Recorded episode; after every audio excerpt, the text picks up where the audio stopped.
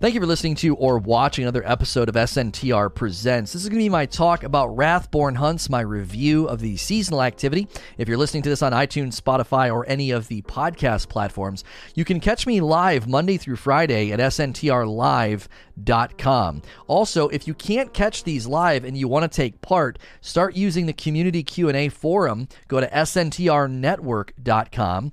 sntrnetwork.com allows you to make a, a login and then you can use community Q&A as well as connect it with Discord. We got a lot of good things coming in January. So I'm going to walk through the good, the bad, and the room for improvement because I definitely think we want to praise some of the things they did uh, in uh, in this content and with this seasonal structure. There were a lot of things going on in the previous seasons, especially year three, that led to uh, some criticisms uh, and that led to some things that I I felt you know were were answered in Wrathborn Hunts. However, they missed the mark on a lot of the structure as well uh, as getting a lot right, and I feel like this is one of the downfalls of a lot of what they do. Umbral engrams, for example, were great. They gave players a ton of intentionality and control, and yet it was just another farm that led to a surplus of getting loot in the tower as opposed to out in the world. So, in a similar scenario, Wrathborn Hunts moves toward the player while also moving away from the player and what we enjoy. So, let's just talk about the good, okay? Let's start positive. The way that loot is earned and focused is a better and more refined process of what Umbrals got so terribly wrong. Getting loot out in the world from a boss that you are targeting is exactly what the seasonal grind needed. We, we, we really, really needed it to change. One of my primary criticisms of Umbral Engrams, I had a planned video and I actually uh, didn't do it, uh, where I was going to say Umbral Engrams were boring. I did not like going back to the tower with eight Umbral Engrams, focusing them on the same weapon that I wanted to get, and then, you know, you get four or five of, of, of the same weapon back to back to back to back. It wasn't tethered to any activity. Drops were not exciting. Seeing Umbrals drop in the world eventually started to kind of mean, well, basically nothing, because you knew you had to go take it to the tower. So, the way that they reverse engineered Umbrals is right in line with some of the many criticisms that myself and others made about the loot acquisition in Season of Arrivals. Also, the guns actually look cool and they have some solid rolls. It's also brought, I think, uh, importantly, another waveframe grenade launcher, and it feels solid. There's actually some good potential rolls on the waveframe grenade launcher. If you missed out on getting the Martyr's Retribution in Season of Dawn, you can, uh, you know, set your sights on the Deafening Whisper and try and get one of the good rolls for it. Unfortunately, the way that you get the guns and the way that they kind of rotate RNG, we're going to talk about in a moment, that's kind of restricting some of the player agency and some of the player intentionality with getting the guns that they want. Somebody this morning said it had been a couple of weeks since they had seen the deafening whisper, and somebody in Discord said they had been doing it all week long and could not get any of the guns to show up, so they get just kept on picking recon data so they could essentially token slam Uldren. Uh, two guns in particular that you might want to set your sights on. Uh, the first, the Blast Bat 2. I always say it funny, but the Blast Bat 2. It can roll Spike, Clown, and Chain Reaction. That's a really, really good roll for a heavy grenade launcher. And then the Wave Frame grenade launcher, the Deafening Whisper, can roll with Ambitious Assassin and Wellspring. That's actually a really nice roll. You put that on the ground, get that nice chain kill, reload it, and have two in the chamber, and then Wellspring is feeding your abilities. Pairs up nicely with some good uh, with some good stasis builds. I did I did hope that they would put demolitionist on it. I always love doing that with my martyr's retribution. Being able to put one on the ground, throw a grenade to reload it, and do another one felt really really uh, really really good. Uh, why would you want spike on a chain reaction roll though? Well, it depends on how you want to use it. If you're kind of using it intermittently, it is nice to have spike for the boss damage, and then you just get the chain reaction kill if there's a group of ads. It kind of gives it that multi-purpose feel, uh, so that way it can kind of wear two hats hats. That's why I would go for uh, spike grenades and chain reaction at the same time. Now, the other guns can get good rolls. Um, but actually nothing mind blowing. There's nothing on the other guns that's going to blow your mind. There's a linear fusion, there's an SMG, there's a scout rifle. None of those are going to blow you away, but they are at least solid weapons, I think, with a really good aesthetic. So that's all the good we can say. What's the bad? Where, where are they kind of missing the mark with this seasonal structure? First and foremost, no one's going to be, I think, in the dark on this. The time spent charging the lure is all over the place. Uh, many times it feels incredibly disproportionate compared to the amount of time it actually takes to find and kill the boss. Also, it rotates into other activities, so you can run Strikes, Gambit, or Crucible and it fills, but if you want it to fill faster, you want those alternative objectives to line up with where you're going. Currently, if you go to orbit and dismantle the lure and go pick it up again from Uldren, it'll default to the strike one that works so well, which is you get bonus uh, lure charge from getting critical hits uh, as well as killing powerful enemies. Now, it's not even necessarily the problem of like, oh, how dare you make me go do something other than the Wrathborn hunt? We had this conversation during Season of Dawn. I said, listen, you know, grinding up the obelisks was a little mundane and a little bit like, oh, I got to do this again. I, you know, I, I'm sick of doing public space content. I defended that and said, listen, if you literally spent every waking moment from beginning of the season to the end of the season only living in the in the in the sundial, you would have gotten burned out really, really quickly. The same rule applies here. I'm okay with Bungie routing us through other content. The problem is foundationally, Strikes and Crucible and Gambit have not been repurposed or reinvigorated, so it feels like a bit of a chore. Even after the lure is charged, more time is spent traveling to a destination and driving on your Sparrow than actually fighting a boss and getting the loot. Fighting the boss and getting the loot is basically over and done with faster than it takes to land on a planet and drive to where you put the lure, and then you got to follow the little green trail. So, as an activity, it does feel pretty dissonant and disproportionate. I'm doing eight things that are not anything Wrathborn based, and then I do the very, very tail end. I drive around, go into a room, put down a rally flag, and bake the boss with my super or my heavy. Playlist and activities being reused when they have virtually no reason to engage with them outside of Power Pursuit is becoming incredibly tiresome. It's another half-baked good idea. Now I want to I want to be clear on something here. The foundational problem here is not necessarily that Wrathborn hunts tell you to go into a playlist. It's because the playlists have not been reinvigorated. They're old, they're tiresome, they're boring.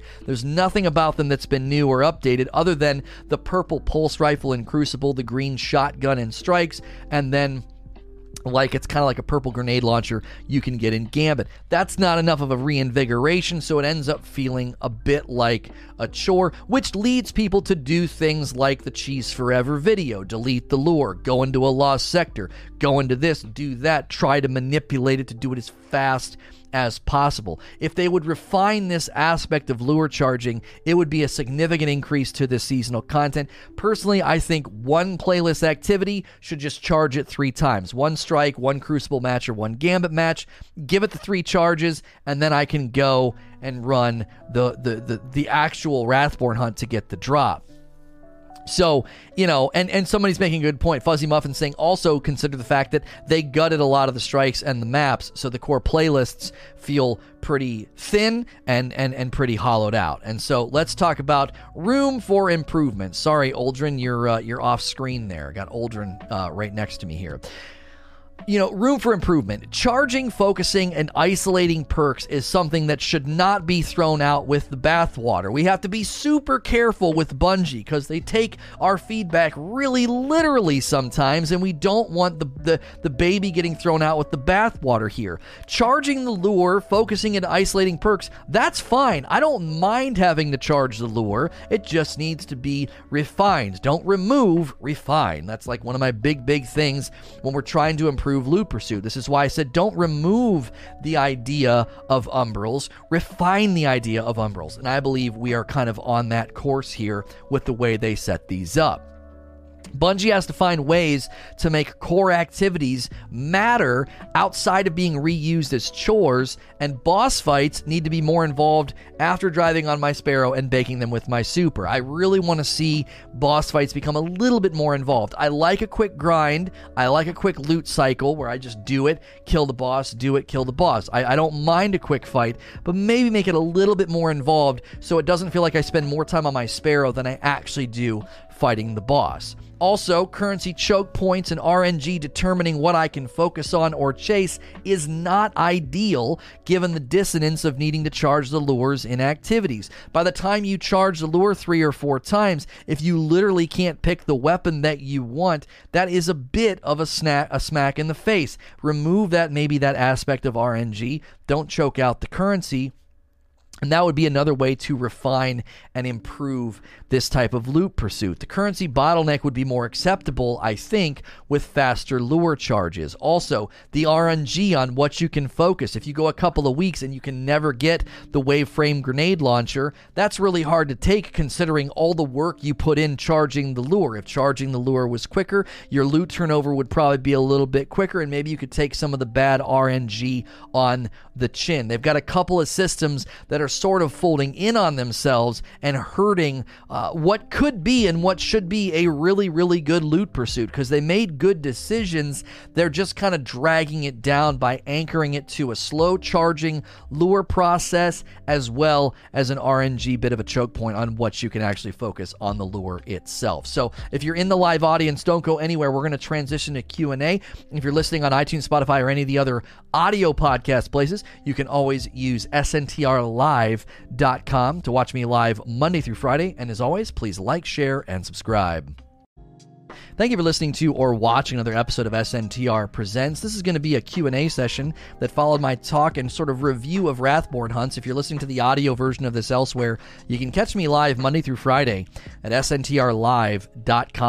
If you're like, "Man, I can't get involved in these live Q&As," we have a community Q&A forum now at sntrnetwork.com. So be sure to go to sntrnetwork.com, make a login and join the conversation. We're going to start featuring highly upvoted community Q&A questions submitted there. We haven't done this in a while, but I am being joined by one of the co-hosts. You can pay for co-hosts and VIP call-in tiers of support to join me live on the air. Greg is here. Say hello to the folks at home, Greg. Hello. I was, I, I was, so tempted. Yeah, I, was... I could hear it. I could hear it. The hesitation, the hesitation. He likes to say hello, no, and I, I think it's an awful joke.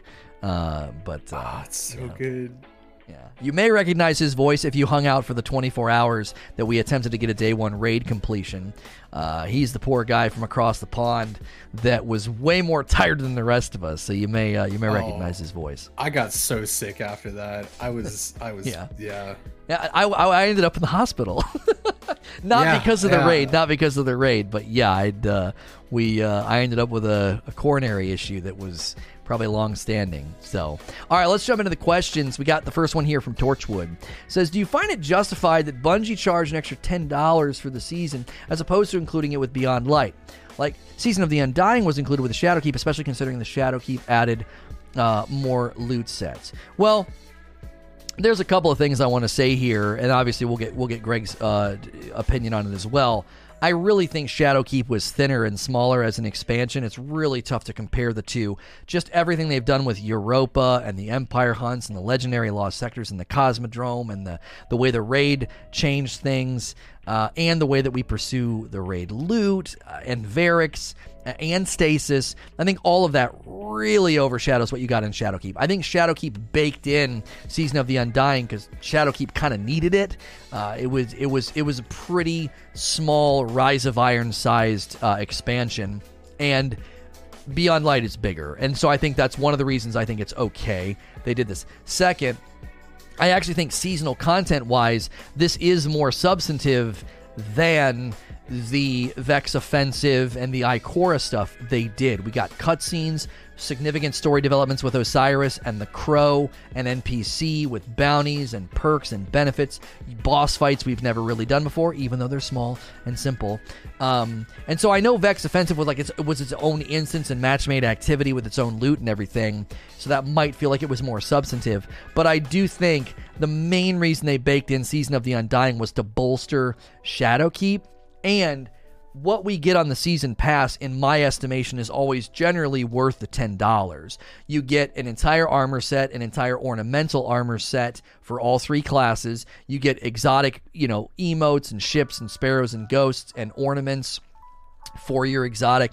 So when I look at all of that, I'm like, you know, that that is well worth the 10 and in addition to that, we got a campaign and an activity and a loot pool for Wrathborn Hunt. So I mean, Greg, you want to weigh in weigh in here? I mean, people, you know, might think this that the ten dollars feels a little unjustified since it was baked into Shadowkeep.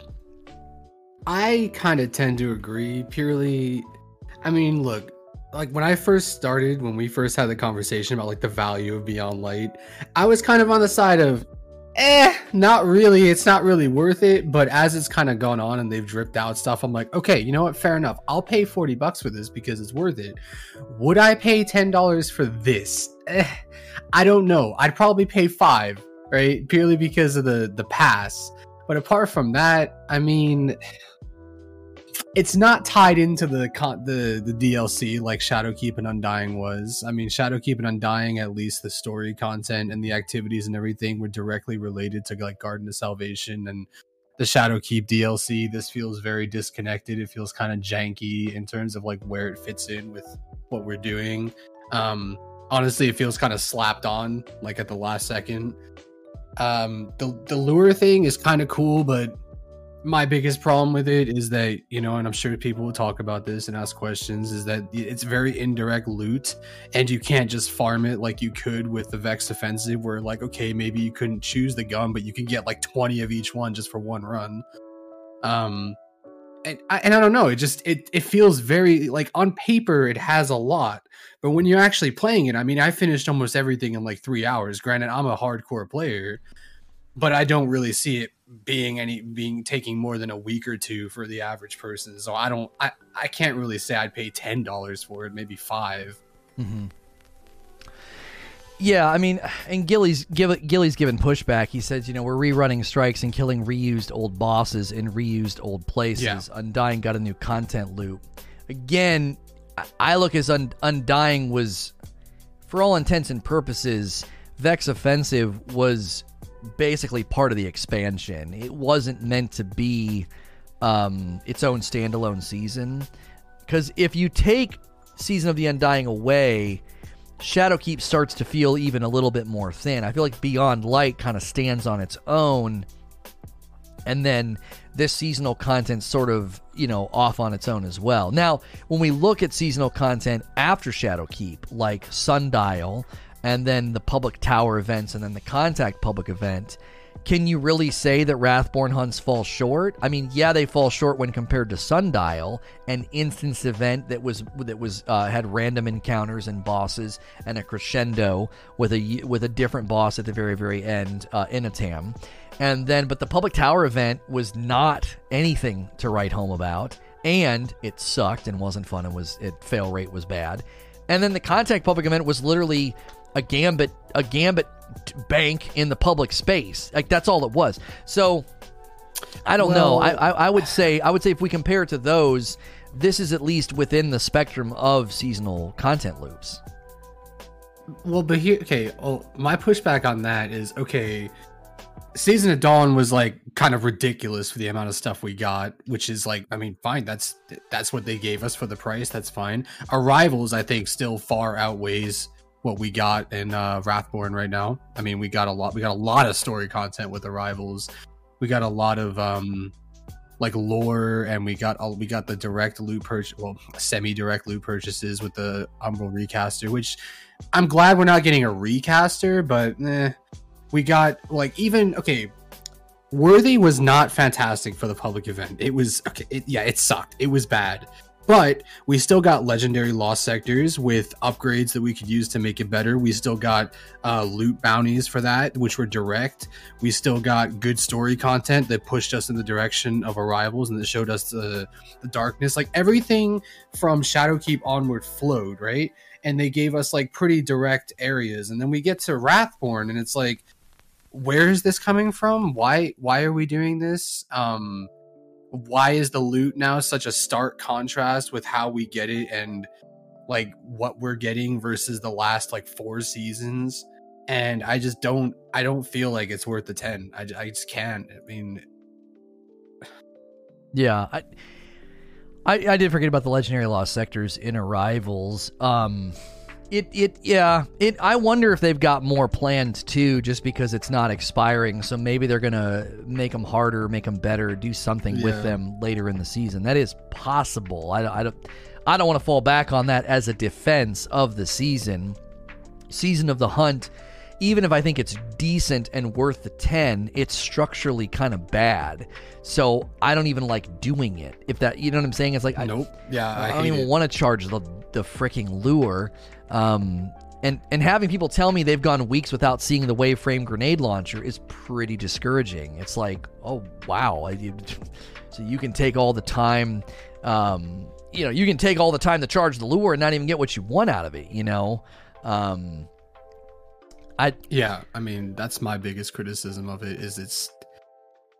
I I like that they want to give us that direction but the thing and it's the same like I, i'm gonna i'm gonna call you out right now because i still disagree about the raid stuff okay the thing that frustrates me about it is that they make it a half step rather than just a full step it's like you can see where they just need to change one little thing to make it great and they just don't do it right so it just becomes frustrating like the lure thing is well you could you can choose the loot you want but mm-hmm. what loot you can choose from is completely random. Like, why? Why is that a thing?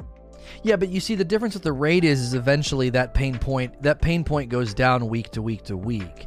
Lures, it's an ever present frustration or chance that you might not get what you want. Like the reason I was pushing well, back. It's not guaranteed in the raid either.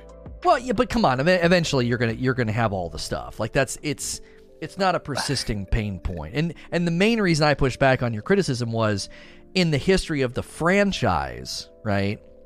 In the history of the franchise, we've actually never had this degree of control over loot pursuit in a raid. Like that's that's one of the reasons I push back. It's like, man, they got to be real careful because this was actually pretty significant with respect to how much control they gave us.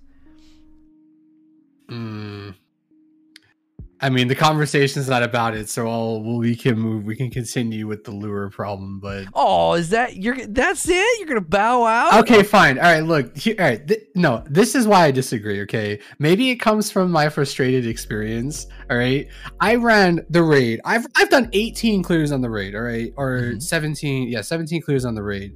Okay, my third character of this week, I got three arms and two chest pieces, and that was my last run. If I want to go and get the first encounter chest, I have to run it three times to get 60 tokens, which is the quarter of a cost of an exotic from the kiosk. And I have done that four times, mm-hmm. and I've only gotten arms. Mm-hmm. Like, if they had drop protection, it'd be better. If they just gave it to me, it'd be better because my problem isn't like, I think people forget that people are okay to just run stuff just to get the loot right? Like the problem is when they when they put it there they say oh you can get this and they just keep giving you not what you want but it takes so much time to do it right? Like it's not like a strike where i'm knocking it out in 10 minutes. Like even on a fast run it's still 40 minutes to do it and the average time is around like an hour and 20 an hour and 30 right. um the thing is give me the weapon even if it's a terrible roll and then i'm happy because at least i can grind out the raid for tokens to get direct roll purchases. That's why it's frustrating for me is because I'm stuck grinding it out for hours and hours and hours and hours, which yeah, this is a hardcore problem. I 100% admit that. But it's kind of also annoying because it's like right there, mm-hmm. but it's just not happening. The only reason I'm going to push back is you said 17. I'm going to round you up to 18. Okay, so 18, that is six weeks worth of raids under the old format. That's a month and a half. So you simulated getting halfway through you, you you basically simulated getting halfway through an entire you know uh, half of a season, and you did it in a couple of weeks, right?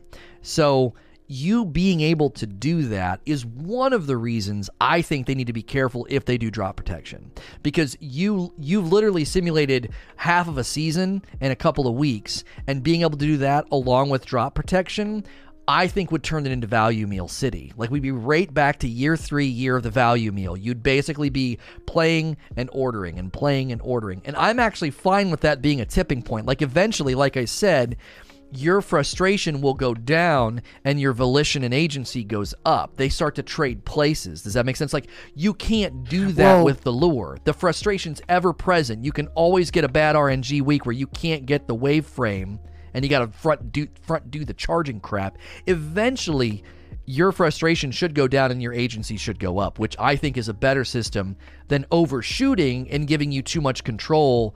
And you're, you know, a couple weeks in, you literally have all of the drops and now it's just run it pick run it pick and and that was kind of the problem with sundial I, I mean but then my pushback would be okay but that problem is really only applying to like the 2% of the of the 5 to 6% of people who run the raids right mm-hmm. like I'm one of those people where like I've done three flawless runs and 18 clears and I've done like all the triumphs and stuff, but that's like such a tiny percentage of like the actual like entire raiding community and it's also us like and the raiding community itself is small i mean like i 100% know that i am going into the territory of i'm gonna knock stuff out very fast and i'm gonna get everything very fast right mm-hmm. like it, if, if you had even at the very least like draw protection the average person is still only gonna run the raid like maybe one or two times a week right so they're gonna be having to sift through all that stuff on mm-hmm. on like max like one or two characters and even if you had drop protection it would still take them like a month two months three months to get that stuff. Whereas like someone like me if i want to just knock it all out and start grinding directly for the rolls i can do that. And the onus is on me to deal with the fact that i've chosen to to like reduce that grind for it right? Because like i the fun for me is in doing the raid. It's not the mm-hmm. loot i mean the loot is you know it's okay. Like actually no it's very good. It is very good except for the scout. But like i just like the raid I, well, and what you're saying, Bada is echoing what you're saying. That I'm I'm using a hardcore player as an example, and you know what about people who only do a couple of runs a week? And you you've echoed that sentiment. So, I think what I would say is, drop rate protection is fine if it's only calculated week to week. So you can't brute yeah. force the drop protection by going nuts in one week. So, like, I can meet you in the middle here and say, okay, sure, even you and a casual player should both get to weeks three and four and feel a really good confidence of going in and be like, okay, I'm finally going to get boots and helmet this dadgum week and fill out my loot pool because drop rate protection is going to help you every week it's going to help you more. I, I just didn't want you to do 17 runs your first week and brute force drop rate protection, which we don't want to legislate to the extreme. But again, they've given us so much agency. If they overswing on player agency and intentionality, they have to take it away, and that's worse. Right now, they could potentially turn the knob up a little bit and do essentially what we just said, which is drop rate protection calculates every reset. Um, so your odds of missing items go up week two, three, and four. So by the time you get into the second month of the season, you should have a fleshed out loot pool. Yeah, no, I yeah, I can I can agree with that. Yeah, I can agree with like a weekly um limit on a drop protection. Yeah, because remember, I argued for the prophecy dungeon system, which was whatever drops that week, that's what you get for the week. You keep running it for those items. And they're giving you actually a way around that with those caches. So, uh, you know, and I know it's 60, so it's, it's pricey, so it, it takes a minute. Um, but I mean, Prophecy Dungeon, they're they're actually giving you a better logistical system than the prophecy system that we all thought was so awesome. So I always want to push back and like, hang on, hang on, like let's not get immediately spoiled. You know, there, there was that stand-up comedian that joked about the guy that like as soon as he learned about Wi-Fi on the plane, and then he was really angry when it wasn't working. It's like you just realized it was even possible. It's like we've just realized this is even a possible system, and we're already asking for it to be better and more generous. And I'm like, whoa, we need to we need to slow down just because, like I said, in the history of the franchise franchise, they have never given us this degree of control. So I want to stand and clap and be like, yes, good job, and not be like, overbake it and give us too much control. Um, but I do think maybe a week to week protection could be good. And I would apply that to the exotic as well. I think by the time you get to your fourth or fifth week, if you're diligently running it, your odds of getting the rocket should should be going up as well. So people don't get into the anarchy 1K voices valley of despair where you're at run 50 or 60 and you still don't have it, you know? Oh, see, I heard there was drop protection on the rocket. I mean, I don't, Oh. it, I don't know if it was verified anywhere, but I heard people say it does Hmm. have some protection. Like it starts at like ten percent and then goes up by two every time, up to fifty or something. Like. I'm not that I don't know if that's true or not though. So just you know, I'll take that with a huge grain of salt.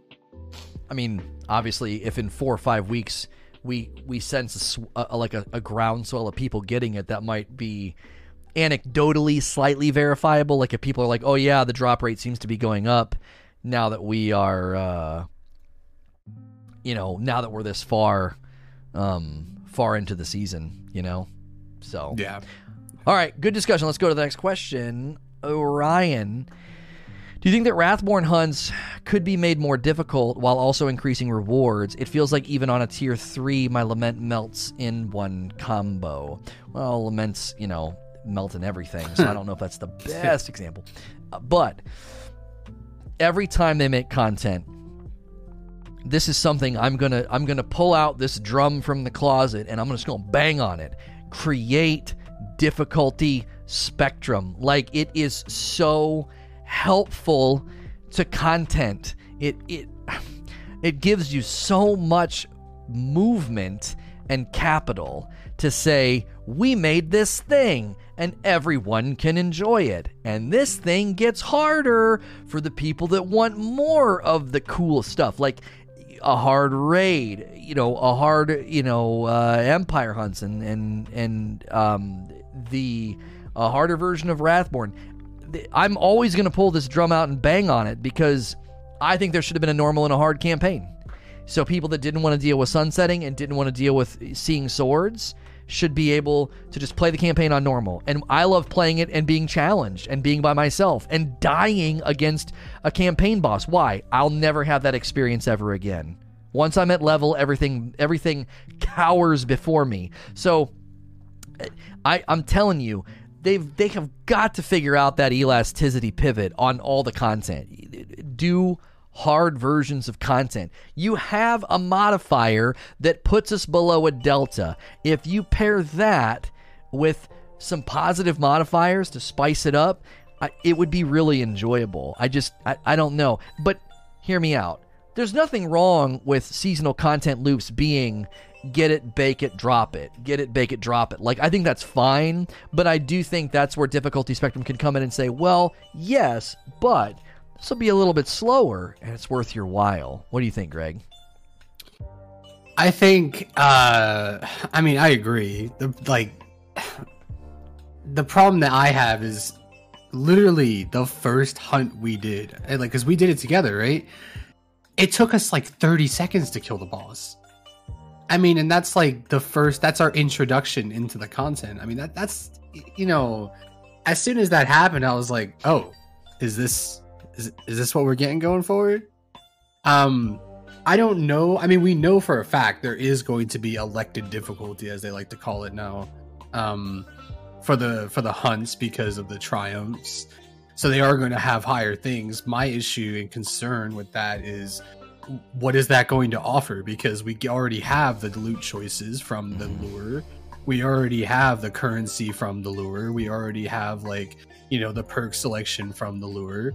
I mean, there's still a seventh upgrade missing. I don't know if that's going to be how you, if that's going to be maybe like a direct loot route as opposed to RNG, or if that's going to be how you access the higher tier ones, you know. Mm-hmm. Um, but I just, I, I, even with the elected difficulty, I, the problem for me is that I don't see right now a reason to do that because Mhm. you can get everything, and the way the system is set out right now, there's no reason to do it. I mean, you just choose the weapon, you choose the, the boss, and you just do the easy one. You get it. Like the weapon's not going to change. The only thing I can see is maybe it dropping.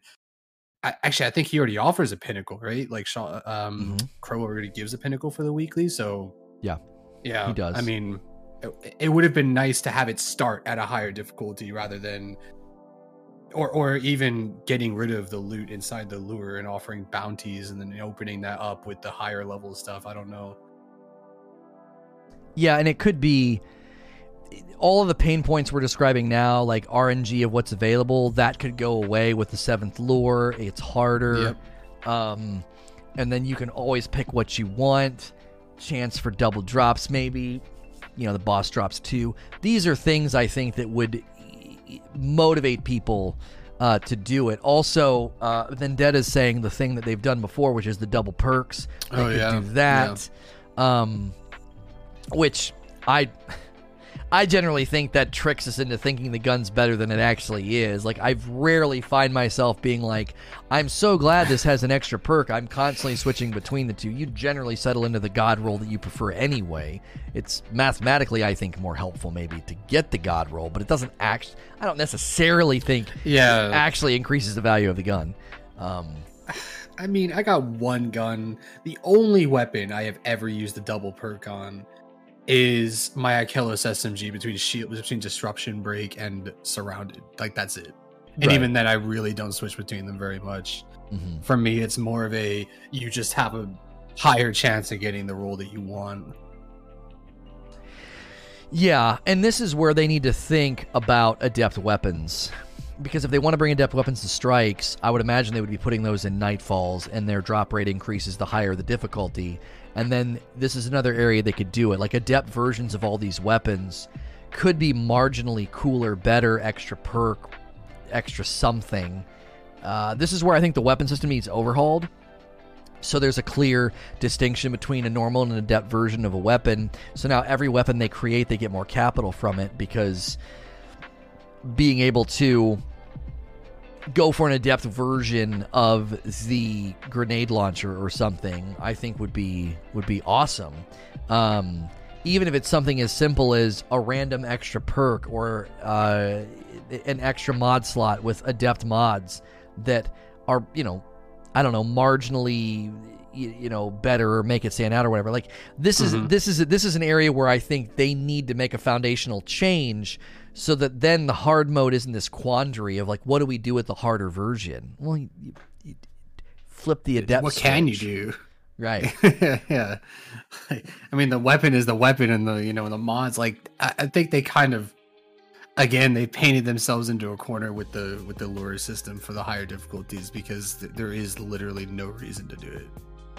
Well, you can see it in the raid armor, right? They created armor 2.0, they create a container, they create a foundation, and then when you get raid armor, there's this extra little thing. There's this extra spot. And Yeah. if they were to update weapons and give them a weapons 2.0 treatment, create a good container that has that flexibility. So a trials adept or a strike adept, raid adept, and in this case, a wrathborn adept weapon. Um, you, you just you you create you create that that that elasticity so that there's a clear distinct difference and now I know what's the value transmission of hard mode. Oh, the weapons have this this this extra thing, this extra bell, this extra whistle. Um so yeah, I mean, uh, they could have like. go ahead. I was, I was gonna say they could have had it so like, oh, if you're doing the the top tier like 1280 Wrathborn hunts, you could get like Hive, like Xivu or Wrath Hive mods or something where you Mm-hmm. do more damage against Hive, you know, on on the season of hunt weapons, right? Like stuff like just just simple things that just would have made it just you know gives them a little bit more room to play around with and gives us more choice with the weapons.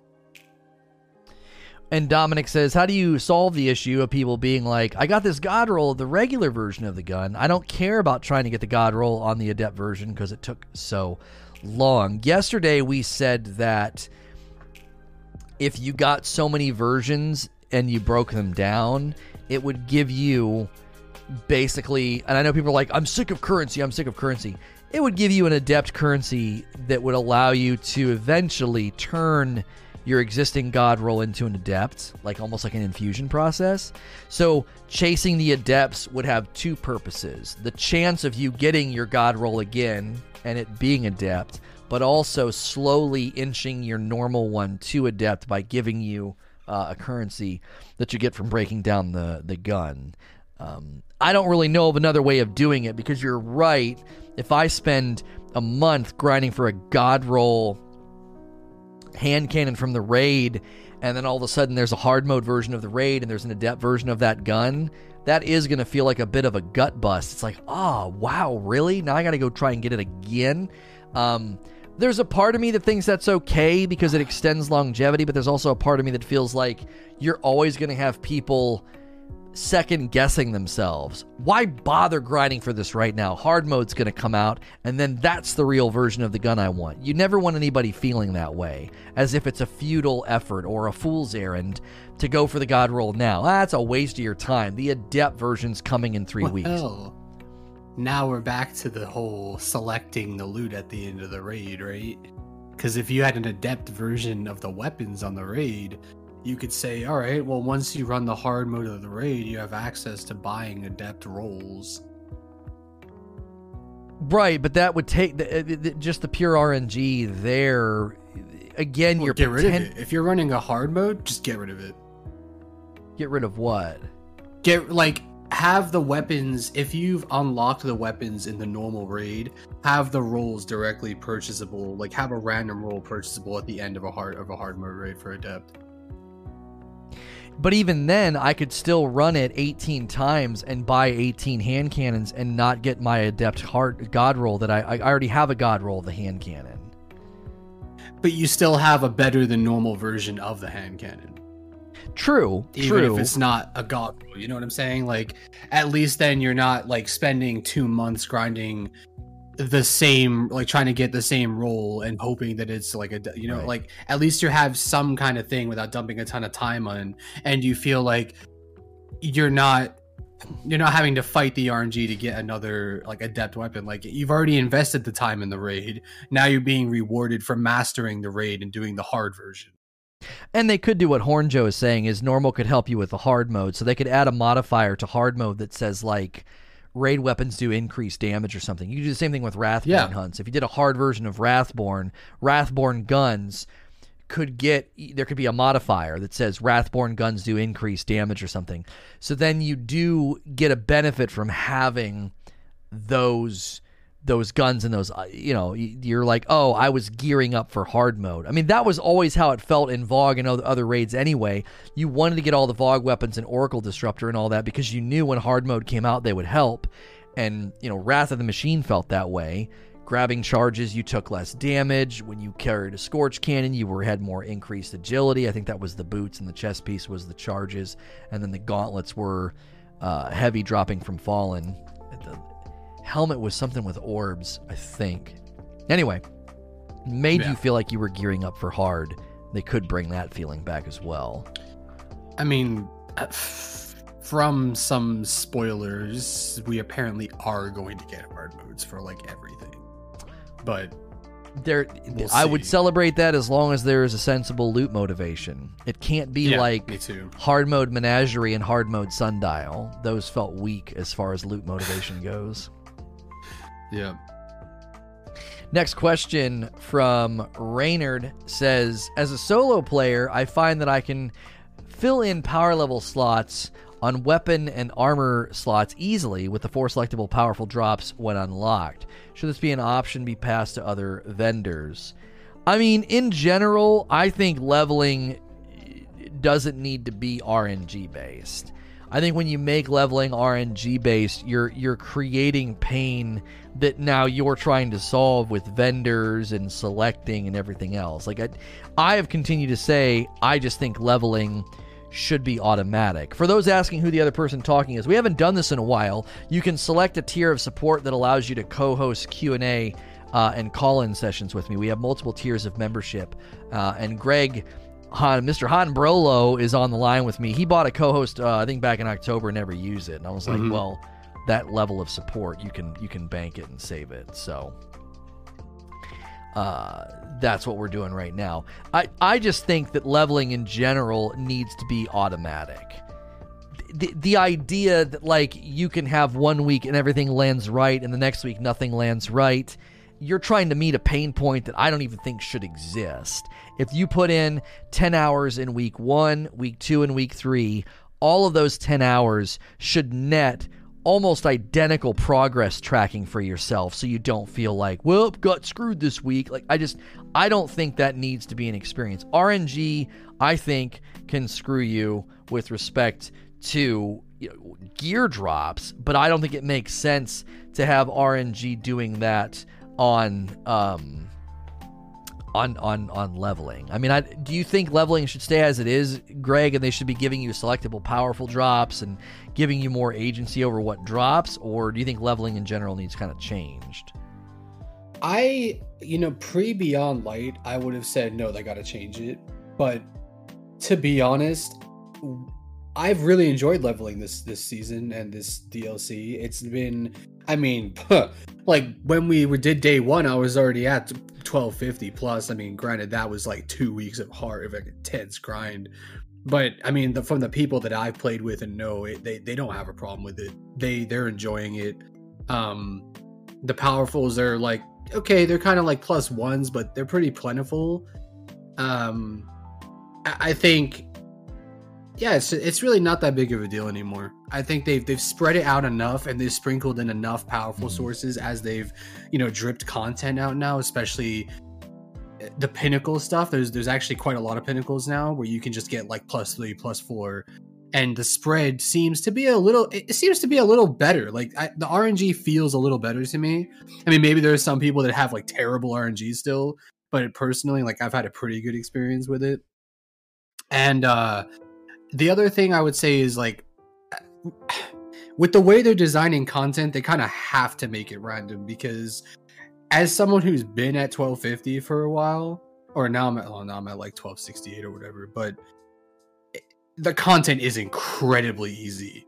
Like being at level for the current content that they're giving us is very, very easy. So I don't mind that leveling is a bit slower because I think it, it's more enjoyable to be slightly under or like, you know, within the delta than it is to be at level or above. And I just, I don't know. Yeah, I just don't really feel like it's a pain anymore. I feel like it's pretty fun because the activities are fun. I mean, apart from playlist activities.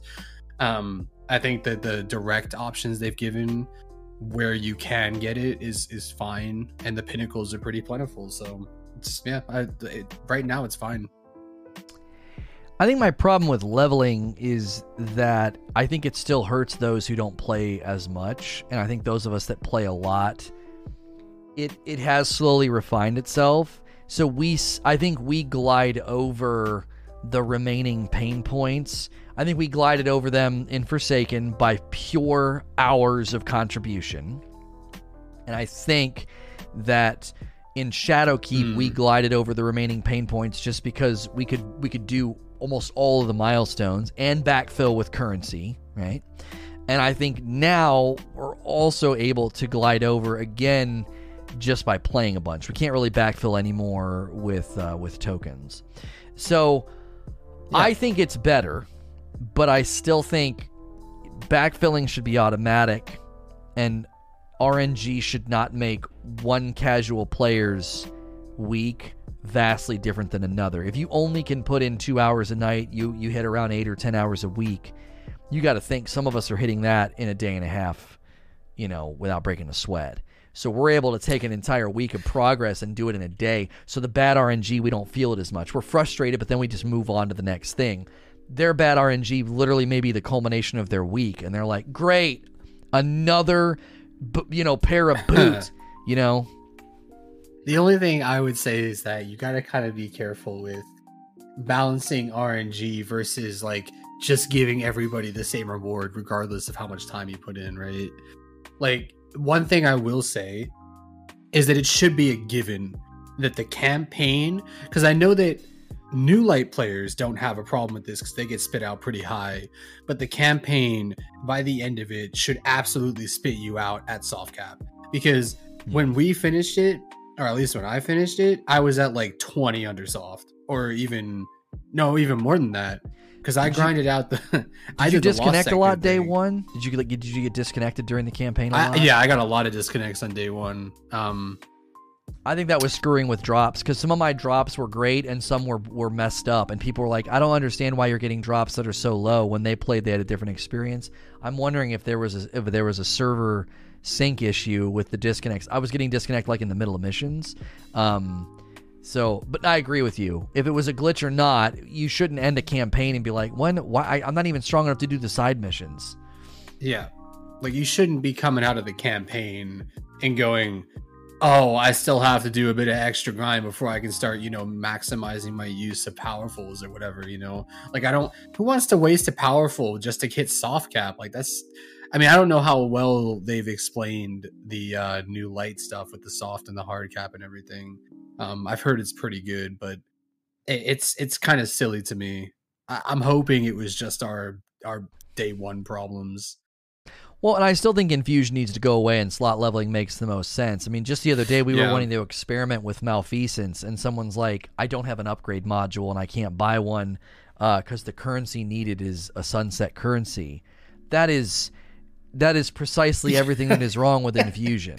You have an endgame hardcore player in a raid at level, and they can't infuse their malfeasance because they number one they need a piece of loot to throw away you need loot to throw away to do the infusion and you need an upgrade module which means you need the currency to buy it. it's so unnecessary that person has earned you know 1238 on their primary every primary they equip unless it's been sunset should just be 1238 it should take on the highest equipable number of that slot i just it's so archaic and It- dumb at this point It doesn't make any sense. And it, like what what's even worse is that upgrade modules like don't drop in the wild at all anywhere. And they've allowed a system somehow. I mean, DMG and Cozmo keep coming back with like, "Oh, it's it's the RNG system. It's just how it is." I'm like, "It should never have been that you can do sunset materials for both upgrade modules 4 days a week." Like Well, and I, I get tired Mm. of that as the excuse because I don't think they're telling the truth. They said they didn't know what Xur's inventory was going to be. That's a lie. They it's said a lie. That, yeah. They said that they didn't know what was going on with Atis frames, and then they just punted and made them all available at the same time. It's like, I, Yep.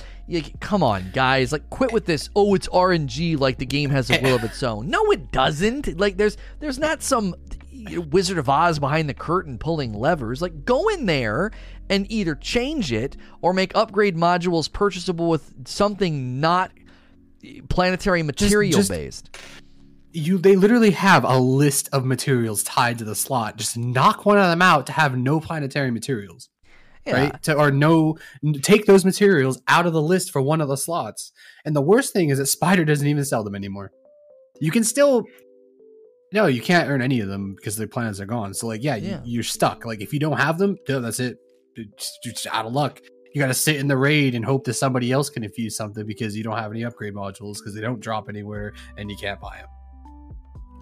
Well, and, and Dolphin saying, I believe Bungie adds these pain points for materials to keep people playing in the games. But, like, what's a new player supposed to do when they don't have upgrade modules? They go to a vendor who's asking for currency that they don't even know what that currency is. They're like, what's that? It's from a planet Right. that doesn't exist. Like, it's.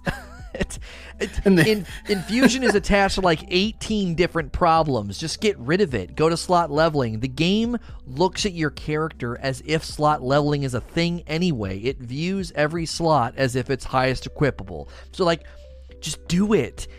And then obviously if something is capped at 1260, if you equip it, it pulls that slot down. It, it cannot it's immune to the effect of the slot. I know this would require them to go through and restructure some things, so it's probably wasn't in the cards for this year. But man, oh, oh man, I mean, they kind of already dumb. do that, right? They kind of already do because they like, and this this again is like, how do they explain this, right?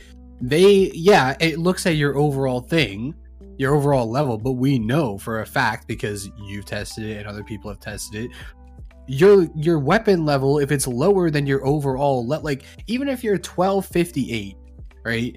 If your weapon is at like if if the reason you're being dragged down by like 20 levels or whatever is your weapon, but you're still within the delta, your weapon's not going to act like it's within the delta. It's going to act like it's at 1050 and do no damage. So Mhm. even that system is already there. Even the cap on the slot is already there because the weapon's capped. and that yet they still look at the overall level. So they, they yeah they don't really have an excuse for it, honestly. You can get upgrade modules via Ghost perk in, Strikes, Crucible, or Gambit. I, I it's so low. that's just it's not so somebody on our team ran the matter gem okay through the entire raid and didn't get a single upgrade module.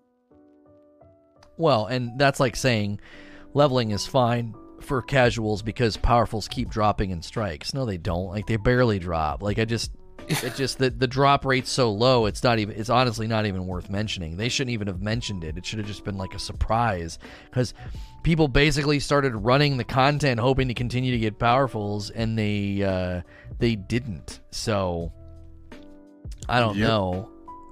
it's like I don't know. It's and it, it- more and more. I just think they're.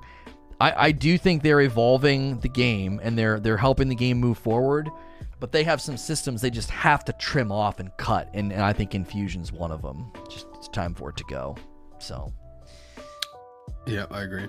Horn Joe says, as the Wrathborn hunts are lasting a year, apart from adding sunsetted weapons, what could Bungie do to revitalize it each season? Um, this is a great question.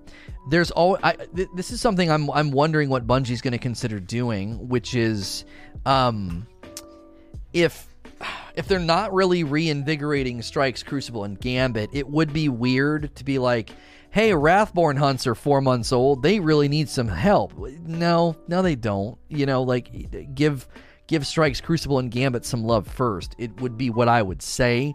No, and one of the main reasons I would say that is they're part and parcel to so many of the dadgum grinds in Destiny. That's why they need to be loved first. I, you don't necessarily need to hit the fourth or the fifth month and be like, hey, Wrathborn's getting some new loot. I'd be like, man, G- Strikes and Crucible and Gambit are, are, are dying for some love. And again, I know they put the pulse rifle in Crucible, grenade launcher in Gambit, and the shotgun in Strikes, but there's no way to chase them, and their drop rates are all over the place. I think when you run the perk on the on the Ghost, they drop like every second or third, but still, it's it's it, it's one. And Ashton saying the problem is they're free to play. Here's something Bungie needs to figure out. And they need to figure this out for Strikes, Gambit, Crucible, Iron Banner, anything that's free to play. Figure out how to have a loot pool for paying paying consumers and how to have a basic pool for the free to play players. Like they've got to figure that out. I should be able to go to Zavala and there should be bounties, frames, whatever, boons, like I've described before, like a drop boon for a gun that increases the drop rate of the gun and the strikes.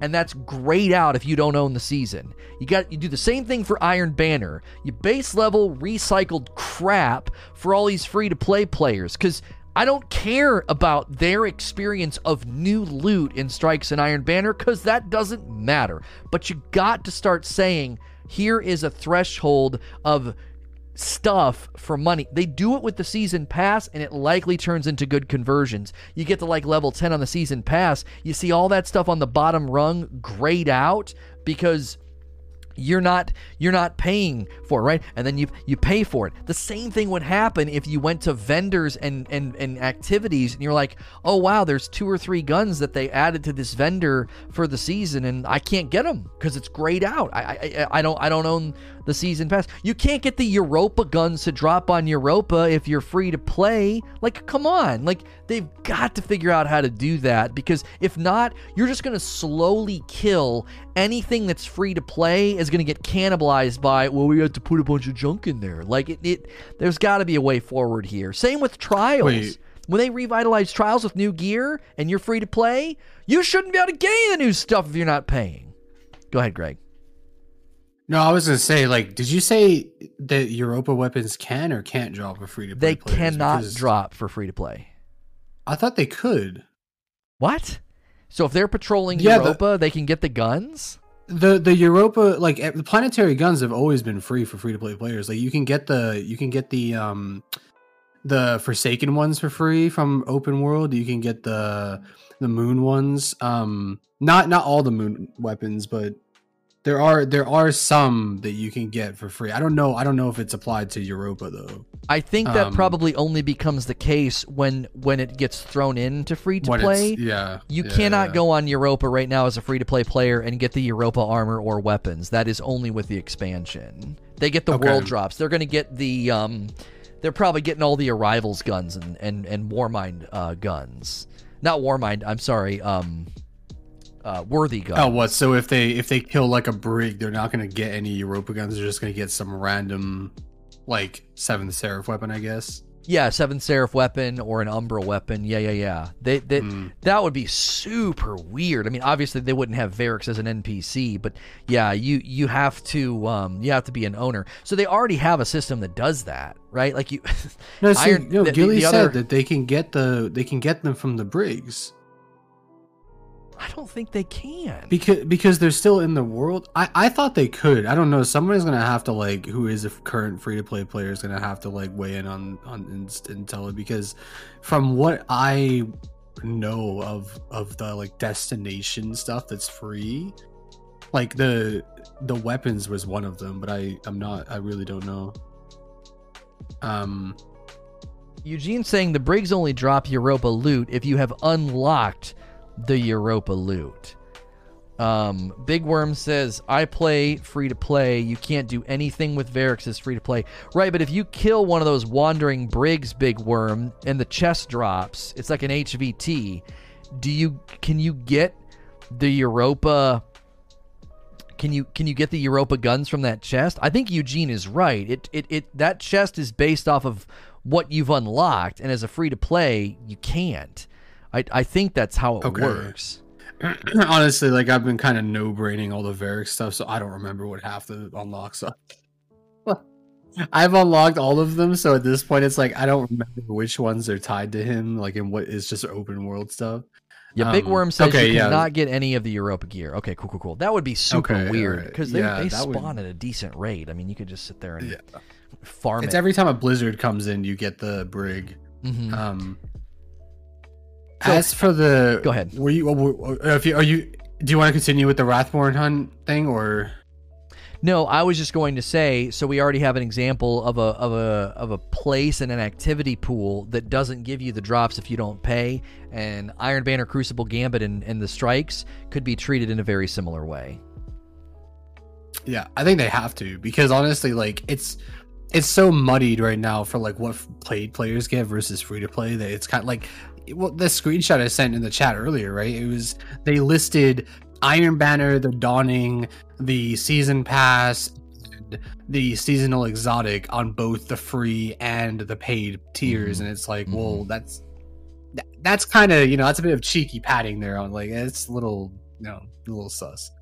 But I mean, people thought I was being over analytical when I looked at the season of arrivals. I did the same thing you did. I compared the free and the paid, and it was muddied. It was they were they, they were both lists were almost identical. It didn't look like you got much for Yeah. paying, and I, I I highlighted that. I said that's bad value transmission. Oh, it's just not clear. It's just not clear because it, it's it makes it it, it, makes it seem very deceptive.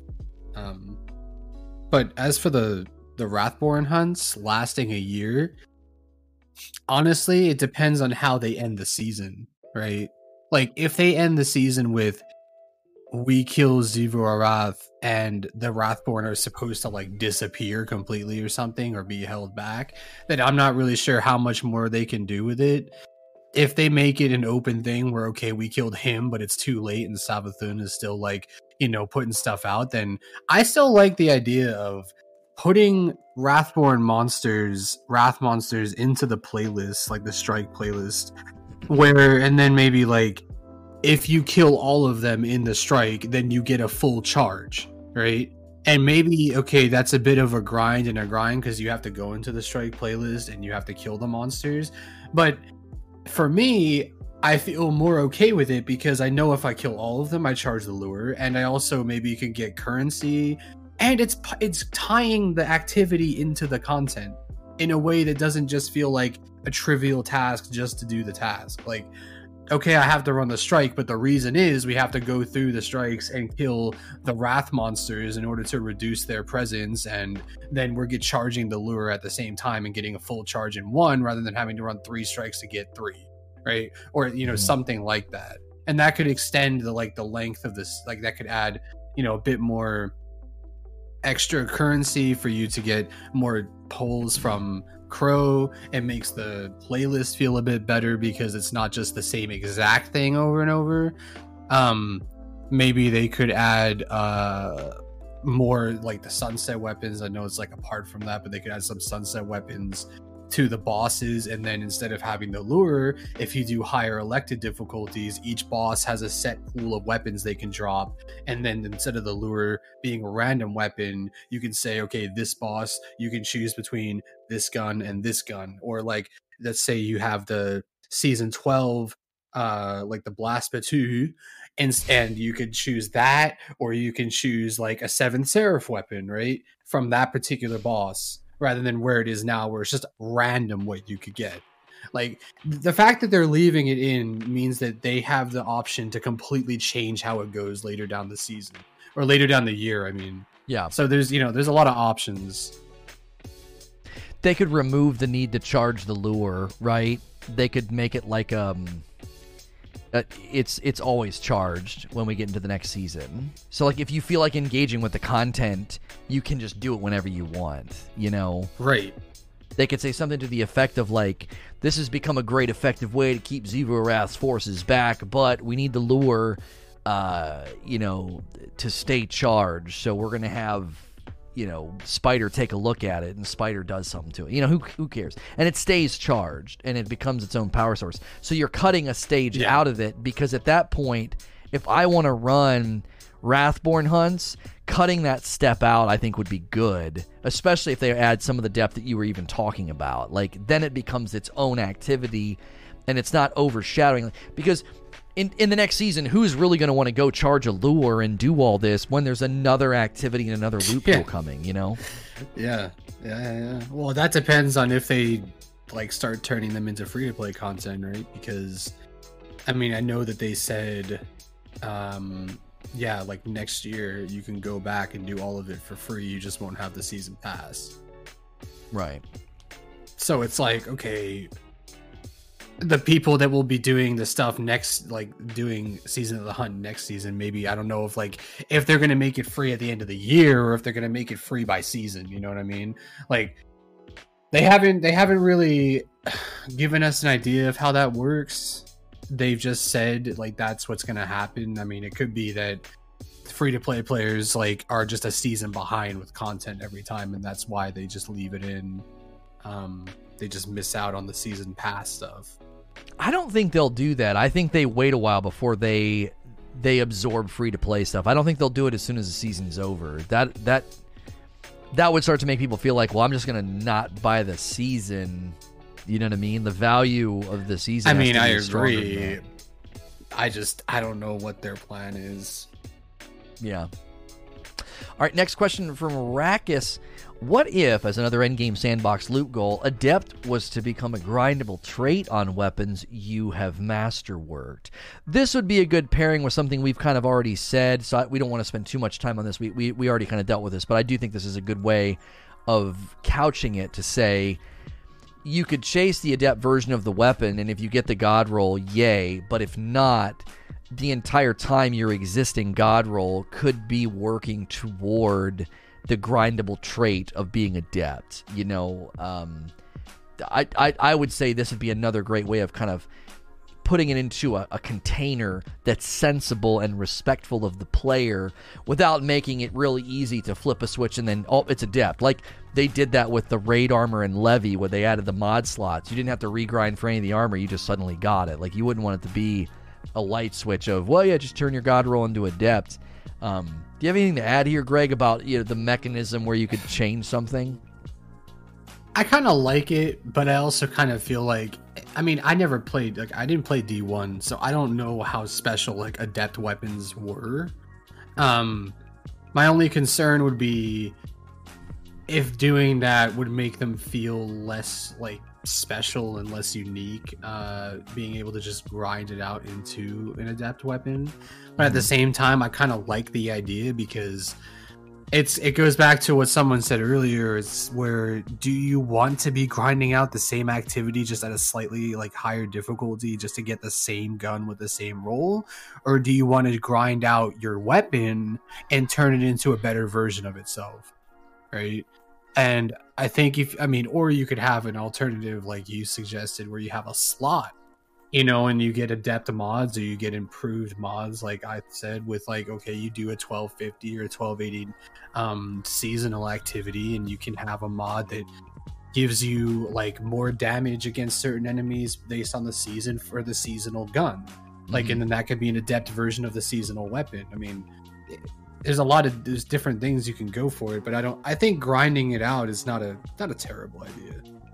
Yeah, it's almost like you want the two things to have a happy marriage where while you're chasing the God roll adept, you're also sort of s- like secondarily investing in the existing gun. So, you know, if a couple weeks go by and you don't get the God roll adept, you already have a God roll that you can decide, all right, this is going to hurt all this currency I've been earning, you know, by breaking down those adept weapons you know, it would hurt. You'd be like, boom, it's all gone. I spent it all Yep. turning this one gun adept. It would need to feel like that and not just, oh, I got two or three to drop and now all my guns are adept. Like, it would need, you'd want two to kind of coexist. One is, yeah, I got the God roll. This is awesome. It's adept and it's exactly the role I was looking for and it replaces the existing God roll. Or, you know, it's it's it's secondarily helping you uh, invest in your existing guns that you already chased. So, Well, I, I like the idea actually of the of the currency to do it too, because you could have the hard mode version of raids or like whatever activity that on top of whatever loot they decide to put in, yeah, you get some like adept currency that you would use to reset the gun to an adept state. Um and then you'd have to like masterwork it with whatever you want, but you could gain like an adept slot on the weapon at the same time. yeah, yeah. Uh, next question from Clap for you. Although the hunts have some decent weapons, nothing exciting to chase though, do you find that the long gap between the charge of the cryptolith causes disengagement of the weapon chase? Yeah, this is something I covered uh, in the video, and so that's fine. These these questions are submitted ahead of time in the Discord. That's an advantage of being uh, a paying member is you can submit questions ahead of time. But sometimes it gets covered in the talk. But I, I, I do I would like to restate, you know, just for the sake of Q and A, and then we can get Greg to, to chime in as well. The disproportionate nature of the grind and sort of the dissonance of spending you know 80% of my time charging the lure uh, and then only about 20% of my time driving on my sparrow and killing the bosses you know it, i might even be being too favorable there it's like a 90-10 split uh, It's like a 99.5 to 0.5 split. yeah because if you if you even consider driving like flying to the planet and driving on your sparrow as also being part of like the the the prerequisite, you know, to killing the boss and getting the drop. It is. It's like a 95-5 split. I mean, you spend almost no time fighting the boss and getting the drop in comparison. Like, get out a stopwatch and time it. It's absurd. Uh, that is likely leading to the disengagement. I think the easiest fix they could push out is they could say, all three charges, fully charged lure, comes from one playlist activity. Whatever your favorite is, go run it. Gambit, a, uh, a crucible match, or a strike. And when you're done, it's fully charged. That way, throughout the week, as you're charging it, you're working on milestones. Just kind of, oh, I'll run a strike. It's charged, cool. And then you go and you get all your guns. I'll run another strike. And so you're you're what you're doing is instead of focusing on milestones, milestones are becoming a secondary, uh, you know, grind to you pursuing the loot. It's the other way around right now. It's like strikes and milestones and crucible and gambit milestones those feel like the main thing you're doing and that's passively charging the lure i would flip that i would flip that around personally uh, i'm not sure what you think here greg I mean, I I agree. Like the the for me, it's it's it's just the dis like I feel more disrespected by the fact that the fights are easy rather than the fact that my time has been like unevenly split. If that Mhm. makes sense, like the bosses have next to zero health. They have no extra mechanics. and all they do is drop some currency and then whatever RNG lure reward you decide to do. And the mm-hmm. thing that kind of makes it even funnier to me is that two of the five weapons you can get just from running strikes anyway, because you have the scrounger bonus on the season pass. So if you want the the scout or the grenade launcher, not the Mhm. waveframe, but just the Blast Battue, okay, then you can you can just run the strikes anyway. And all the same thing with the armor. All the armor drops from strikes, crucible, gambit because they're on the pass. So it's like the only reason to do them is if you want to get the friction fire, the Corsair's Wrath, which to be honest is actually an incredibly good linear fusion, um, or the or the waveframe launcher. And it's like, do you really want to grind out three strikes or three whatever to get that, and then go and maybe like not even have not even have the right the right uh mod on Mhm. by accident or something, you know? Like and the worst part is that or I wouldn't say the worst part, something else that's kind of funny to me is if somebody has already beaten the lure boss, you don't even have to do that. You literally can just instance into a planet and if somebody's already beaten it, you can just hit track straight away Yeah. or yeah. or actually one time when I was doing a, a score in one, or a uh, I would say I think it's a hive one actually. I I didn't even have to do that. I literally was taken instantly to the lure because I uh, to the to like the start of the hunt because somebody had already killed it and the timer ran out on the on the tracking thing. So all I had to do was just follow the trail to the to start the thing, and I'm like. Uh, so what? What is the activity here? right. and I, I I also don't really understand like why we kill the mini boss. He runs away, we finish it off, and then we do that. Like, I, it's just a it's a very bizarre balance of time, and it it all it's, they just kind of keep shooting themselves in the foot every step of the way with it too. Yeah. Yeah, I, eh, I I don't necessarily even know if the bosses need to be hard. It'd be cool if there was a mechanic where, you know, if you do it right, you get more drops or something or more currency. Like you get the boss to walk through the green stuff, and every time you do that, they drop some of the stuff when you're shooting them in there. And so, like, you could go in and melt, or you could go in and, you know, play the boss in a particular way. Like the, I I think it's okay for them to create these um how do I want to say it? If you go fast, that's great, but there's the option to go slow, and there's a benefit to going slow. I, you know, I, I think they could they, they could afford to consider uh, some of those options. They they did that with the challenge for Vosik. You know, if you made the fight last longer and slammed all of the rooms with the charges, you got extra drops. And you could do similar things in these fights. Like, hey, let's make them easy for everybody to go in, burn them down really fast. But if you extend the fight and do all these other things, you're going to get more drops, and then you're you're incentivized to play in a way that's not so mindless. You know, hit them with your Nova and they're gone. Like, I mean, I get their shield down and just Nova them most of the time. That seems to be one Yeah. of the fastest ways to do it. Uh, that maybe Celestial would be another really fast one. So, I, I, I think that there's a there's probably a handful of ways they could consider um, giving us fight options that have a benefit tied to it, as opposed to what they tend to do is they just try to stop us with immunity phases.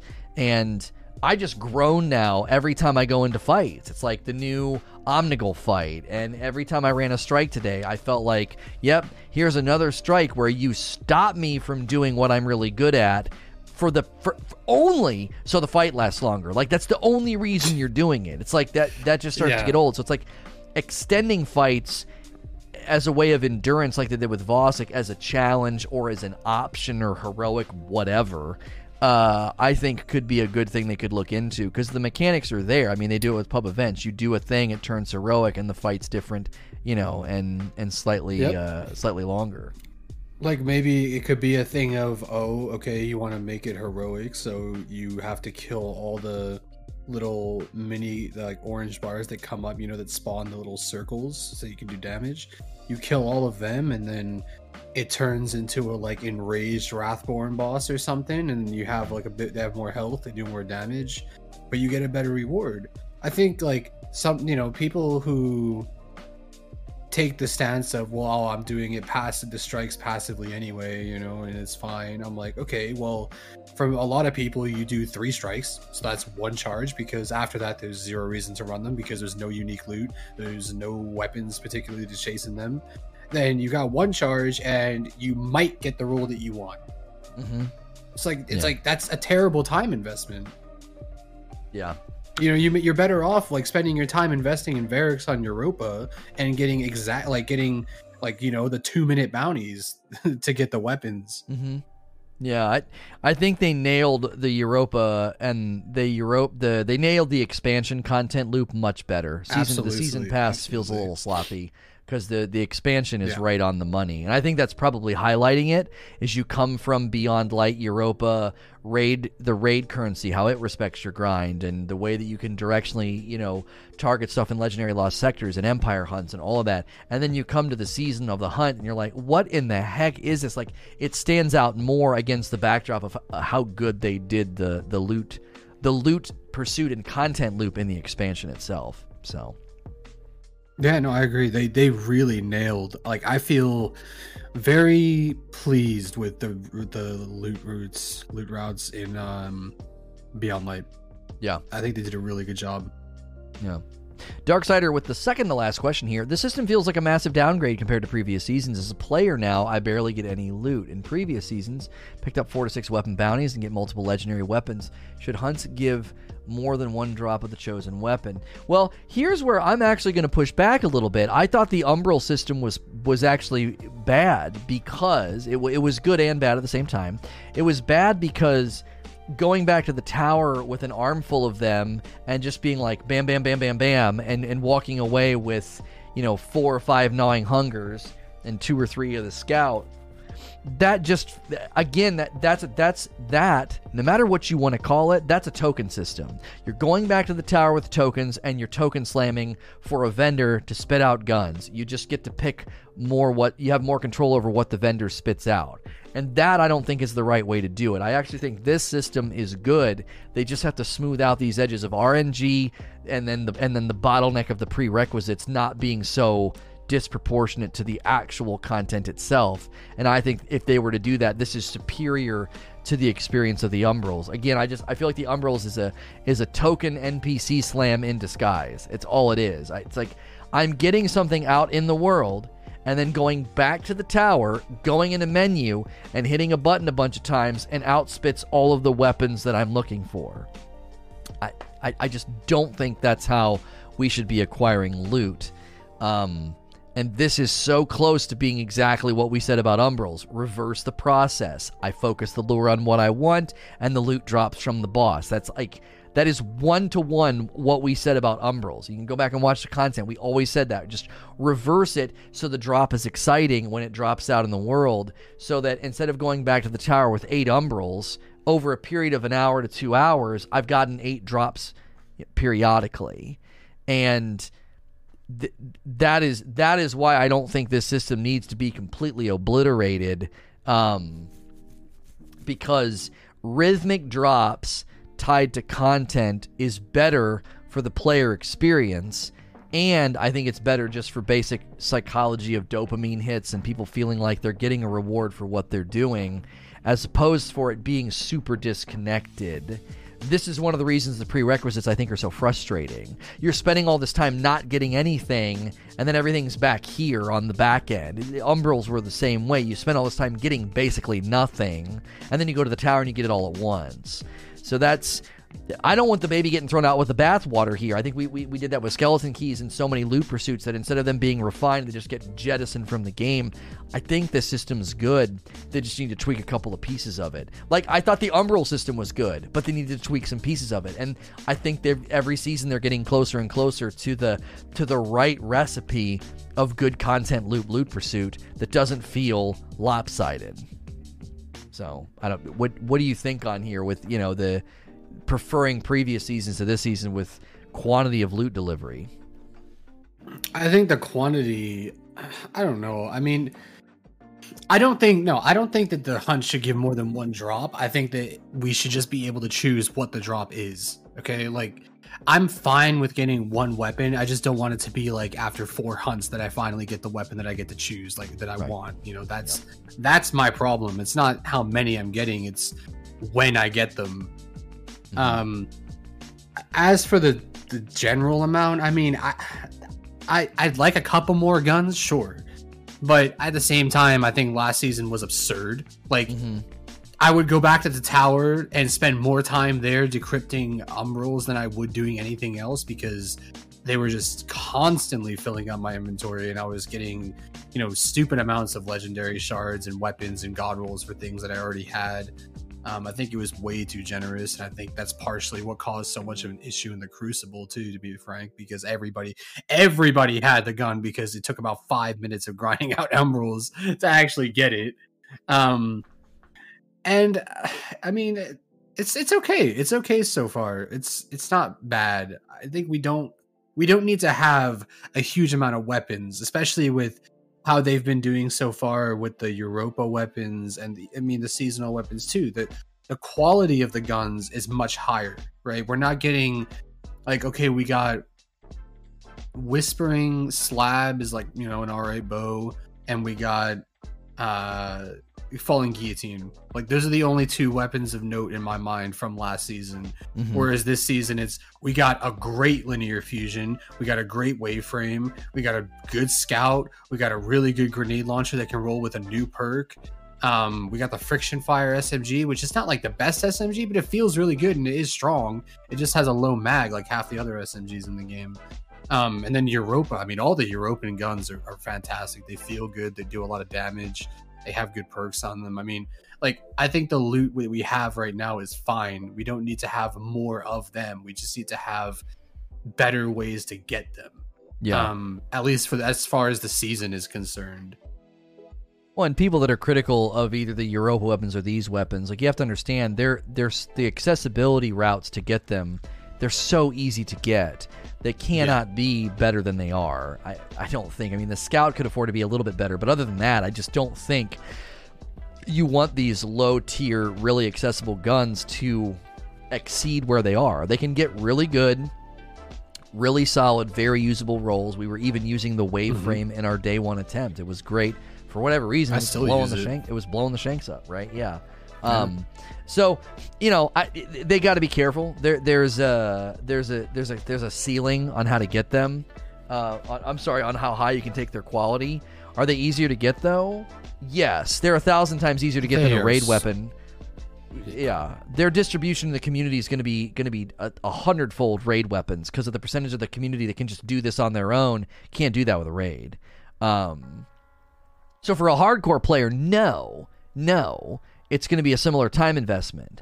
But you have to consider accessibility was my main my main focus point. Any solo player can grind for these weapons leisurely. And raid weapons, you can't do that. You got to get a team. You got to go in. You got to beat the raid. You got to save up the currency. Like the uh, the raid accessibility. Plus, you have to get lucky to get the drop. like, right. yeah, you can true. farm it once you already have it. Yeah, yeah these are really accessible. So are the Europa weapons. I mean, I, you, don't got to put a whole lot of effort into getting any of these weapons. Rhythm of delivery, no. sure, there, there, there's a time investment, but virtually anybody with a pulse can get these weapons. So they have to make them slightly ceilinged off to saying they're good, but they are not going to be best in slot. They, they, they, I mean, maybe one or two of them can be best in slot, but you can't have these things exceeding that. You need adept weapons from trials and dungeon weapons and raid weapons and whatever they decide to do with adept weapons and strikes. Like those need to stand out above and beyond the weapons that you can literally shut your mind off and do by yourself. Um, it's harder to get the seasonal weapons than the raid weapons. That is provably That's, false. That, that just isn't that true. is so not true. That's not true. That's, that is so Go bias tell that to the teams that, spend like three hours stuck on A tracks that it, it's easier to get the to get like what is it the sniper rifle than it is to get you know, like any of the seasonal weapons or any of the European weapons, especially once you unlock the uh the weapon bounties from Variks. It's like, oh, go get ten headshots on a on the Fallen in the in on Europa. It's like, all right, and then you get one of the best uh, auto rifles in the game. Like, right? Uh, that that's just very bias laden. That is so. That's only contextually true. That is true for a person who can like press a button and five of their pristine practice buddies can blitz the raid in a couple of hours, stack up the currency, and get the guns. Like, that's very bias laden. 90% of the community, that statement does not apply to. They don't have a team that can beat it that fast, that often. They don't even probably run the raid, even if they did, they, they don't have the the speed and efficiency that you do. So I, I, that statement is so unsubstantiated. To. Like you can't. There's literally no way you can say that the seasonal guns that can be done by yourself uh, are are are harder to get than raid weapons. It's that's only true again for the person that can in the blink of an eye have a full team like for me, for example, for me, like sure, I could sit here, get a team, grind security for a couple hours, and be like, oh my gosh, these raid weapons are so easy to get. Lures take forever. Right. Well, yeah, but who can do that consistently like what I just did? You know what I mean? In two well, hours, I can get two to three raid weapons, while in ten hunts, I got zero seasonal weapons. See, but now you're conflating hard or challenging with an RNG bottleneck. That, that that's we're we're now we're getting confused with our terms. I would concede and admit, yes, remove the RNG bottleneck, but that's not hard or difficult. That's the roll of a dice that's restricting your ability to get a gun that you want. That's like when Ada's frames weren't rotating properly. You would have never said it's harder to get a kindled orchid than a raid weapon. I mean, nobody would have said that. It was RNG that was kicking you in the teeth. They they they, they should not have lures restrict what you can get. Anytime you charge the lure, you should be able to pick one of the seasonal items, whether it's the armor uh, or the guns. Um, and so yeah, so I don't know where this difficulty thing is coming from. I mean, like, what this is there is also basing it off the fact that again, like they already have the weapons unlocked. You can go through the raid on all three characters and not get a single gun then what? That's not easier. Whereas like the wrath hunts, like okay, you might not get it the first hunt or the tenth hunt, but you can keep doing it over and over and over again and still have the chance of getting it. The raid, once you've done it for the week and you haven't got the weapon you want, you're you're out of luck. Like that's it. Right. Well, you and can't again, just grind again, out tokens to get it. I mean, and even Eugene is saying, I view it as time. For me, that makes it harder. Time equals difficulty, and Wrathborn weapons require more time than the raid ones. Again, that that's, is only contextually true. true for you. That is not true for the community at large. Like n- most of the player base, 90% of the player base cannot tap a team on the shoulder and get the raid efficiency clear rate that you're getting. Like that's why I said it's so bias laden. Like when you look at the structure of the game, it's okay for the seasonal stuff to have a little bit more of a time investment because you can literally do it by yourself. Like it, it it's it's soloable. Um, th- that's why I said it's so bias laden. Yes, for the fraction of the player base that has a god tier practice team that can turn over raid completions like they're nothing, yes, Wrathborns are quote unquote harder because it takes more of your time.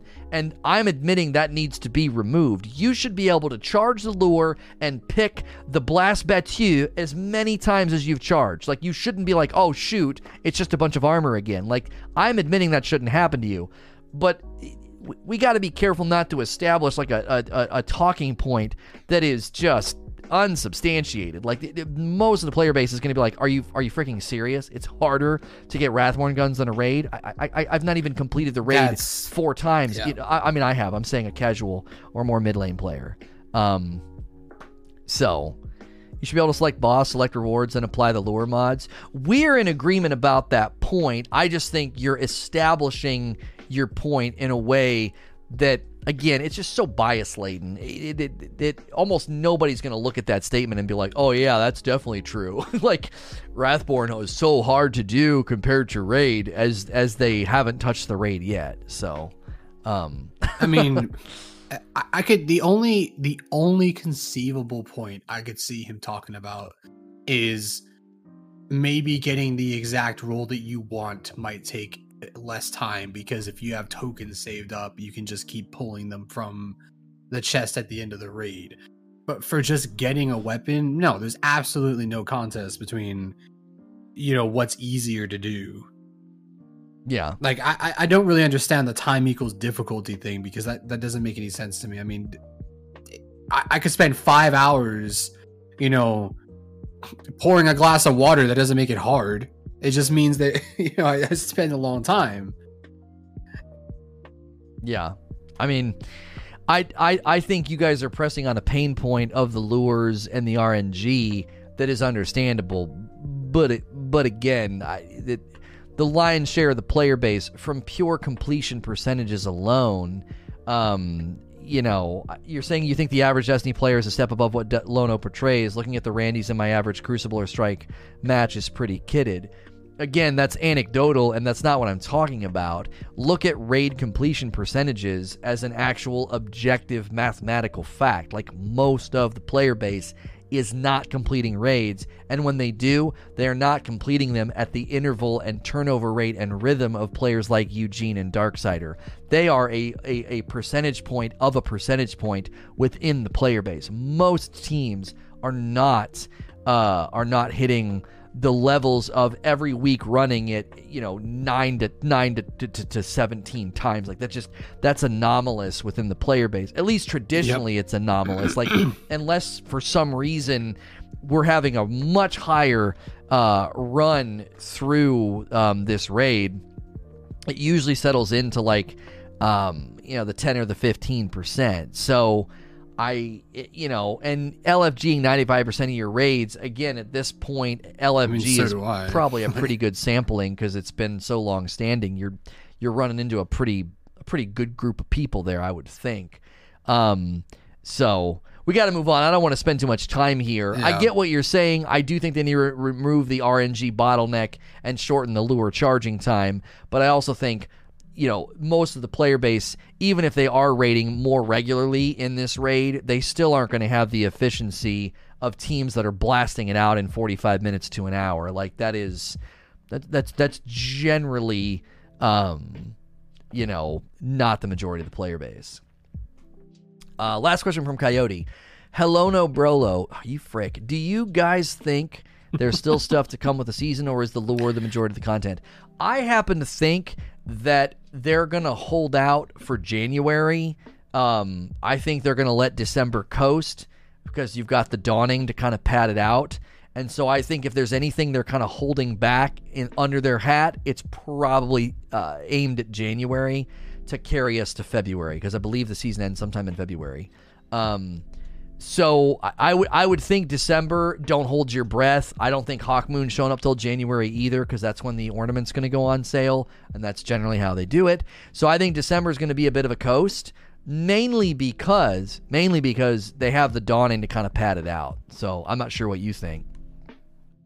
Yeah, no, I 100 percent agree. I think I think um, this is going like personally. This for me seems like it's going to be the light, the quote unquote like light season that everyone was expecting due to them pushing it, unless they move all DLC releases to November, which is also possible. Um, I, yeah, the dawning is going to pad it out. I don't expect Hawkmoon to come until January either. I don't.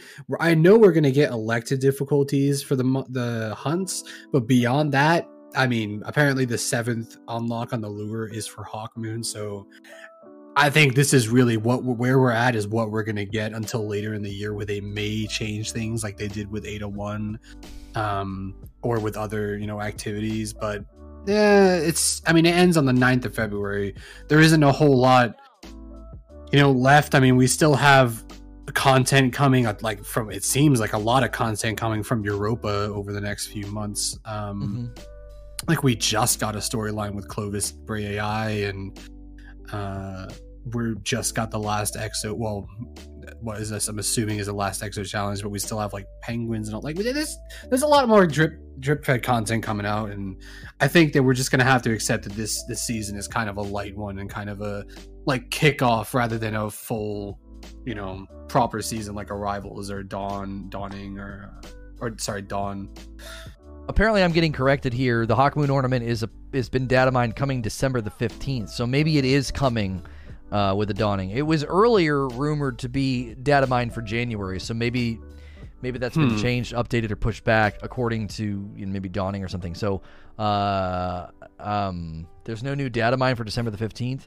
Wheezy just put a Reddit uh, thread in the Discord, so it may be a new development. Um, it says updated Hawkmoon release date is the title of the, the comment that he, uh, I'm sorry, the thread or whatever that he put in the Discord. So it could be literally a development um, just today. So in any case, I I would say if they're holding on to harder versions of Wrathborns or something, I also thought there was supposed to be Cabal Wrathborn. So I don't know. There there there might be uh, a phase two planned that may be hitting in January or something. You got to remember they can do that because the content's not retiring when February hits. So they may give us a mid-season uh, injection of hey, things are getting better because a lot of what people were criticizing about this expansion was the lack of loot quantity, and there could be, um, you know, a couple of pieces per pool to kind of, you know, flesh it out, fill it out. Um, yeah. You know, so that's that's definitely a, a possibility. I'm not going to sit here and tell you there's more coming. Um, I'm not going to tell you. Um, oh, another person, Exlandrel, your biggest podcast binge listen, SNTR presents. Yeah, Spotify's sending those things out uh, to, to, to people. So, good Q and A, good co-host with Greg. Thanks for joining me, sir. Yeah, thanks for having me on. Yeah. A lot of folks tend to part ways with me around this time of day because Q&A is coming to an end. We're probably going to jump back in, do some of those lure charges since I got them charged up this morning in strikes. So stick around for some gameplay and some discussion and continued streaming. But if you're listening to the recording, uh, be sure to come in and catch us live at sntrlive.com. If you are on your way out, sometimes people are just like, yep, I'm good for the day. I got my Q&A listen. I got my podcast vibe. On your way out, click subscribe and like and come back obviously tomorrow uh, for more great content. Uh, or feel free to stick around. We kind of continue the conversation usually uh, and keep hanging out. But if you're listening to this recording elsewhere, as always, please like, share, and subscribe. Thank you for listening to or watching another episode of SNTR Presents. This is going to be a VIP call-in session uh, that we're doing after the Q&A session. You can see it there on the thing changing to VIP call-ins. If you're listening to this on iTunes, Spotify, or any of the podcast platforms, you can always catch me live at SNTR Live com. And this is a feature afforded to those that do the membership tier that is above tier 1 VIP gets you early access to Q&A, VIP fight nights and the ability to call in live on the air. Uh, Greg is still with me co-hosting. We roll that right through Q&A into VIP call-ins. So if you ever want to catch these lives, go to sntrlive.com or if you want to use the community Q&A forum, go to SNTR Com. Lightleap is the first caller today, and he wants to call in about, as he describes describes it here, beyond light content in quotes. What uh, what what do you what do you mean by this, Lightleap? Elaborate for us. I'm I'm back in full Karen force. Um, so remember in season of the Worthy, we got the bunkers, and we had to level it up, and it was basically the main main content. Yeah, and people were hating it they were saying this is just not good. You know, there's not no real content. We just we just have to grind out um, the vendor essentially to to to unlock it to actually get loot. And I have kind of the feeling that Beyond Light is being praised, and I think it's like always, you know, people are very excited about um, um, the you know Europa, and there's a lot of great stuff. I have to say, Europa lo- looks good. It's it's cool to discover new stuff, like always in Destiny. But I'm just wondering what kind of content did we really get, right? I'm surprised, for example, to see no praise for adventures in D2 Vanilla, but suddenly praise for the um, exo challenges, right? Where there's no meaningful looted challenges and where, where the content is basically to to just play on Europa and unlock the pinnacle rewards. It's the same for Empire hunts without the Cloud Strike.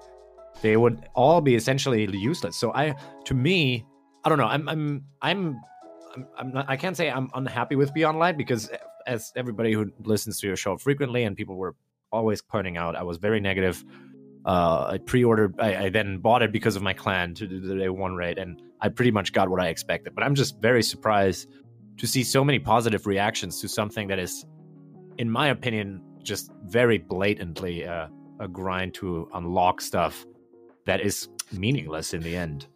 Hmm.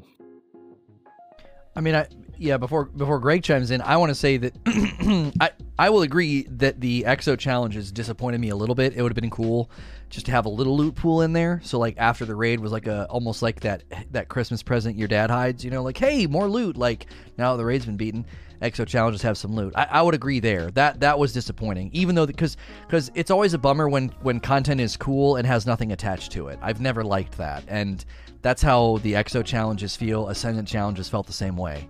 It was attached to a powerful grind, and I I, I always think that's a bit of a bummer because they're cool, they're unique. There's nothing else like that uh, in the game, and maybe there's more coming. Uh, as far as the Empire hunts.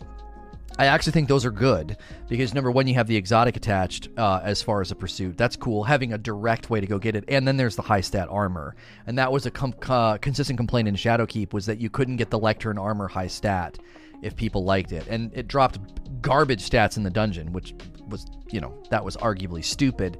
And this is them kind of rectifying that and saying, hey, if you really like the armor uh, from Europa, you can get it high stat. And also, if you can't run the raid, this is an option for high stat armor. And then the guns are also uh, given an intentional pursuit through Variks. Um, I'm not sure about. Uh, there's only three through the Empire hunts, and then there's the other ones that you have to go and grab like his new things that unlock. So I actually think they staggered Europa, Variks, the content, and the content loop pretty pretty well with loot drops, while while also conceding that exo challenges were pretty disappointing. I actually think these are far and away better than adventures, as well as the fact that they're reusing the fights, the lieutenant fights, as opposed to what they did with the Barons and Forsaken. They just kind of drifted into nothing. They didn't really matter. Um, so I actually I actually think the season is what ranks low. I think Europa and the expansion rank high for me. I think as we walked through Wrathborn hunts and the seasonal structure and the lure charging, that actually I think is deserving of criticism. It, it it's it's didn't quite hit the mark. It's pretty weak.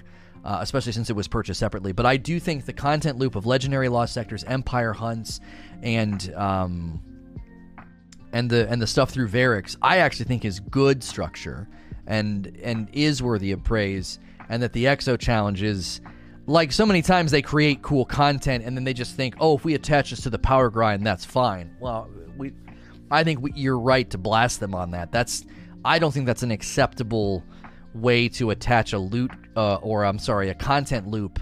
If all you're ever doing is attaching it to the power pursuit, I think that that's lame. Uh, they did that with Blind Well, and Ascendant challenges. They, it, they did that. Uh, so the Dreaming City was very much that. It was like, here's a bunch of cool stuff, and the only reason you're doing it is power pursuit. There is no directional loot, uh, loot pursuit, or uh, or or or circle that you can run. Uh, Greg, if you want to add anything on before Leap responds. Oh, I do. I do, Lono. I will come to the defense Not of extra important. challenges. Not Okay. important. Skip. No, no, no, no, no, no. I will I will come to the defense of exo challenges for a couple of reasons, right? Number one, the the the big difference between exo challenges and like heroic adventures, for example, and even like the story missions, is that they are not reused content. They are in their own area, and they are directly tied to pro- to progressing the story and explaining the background, right?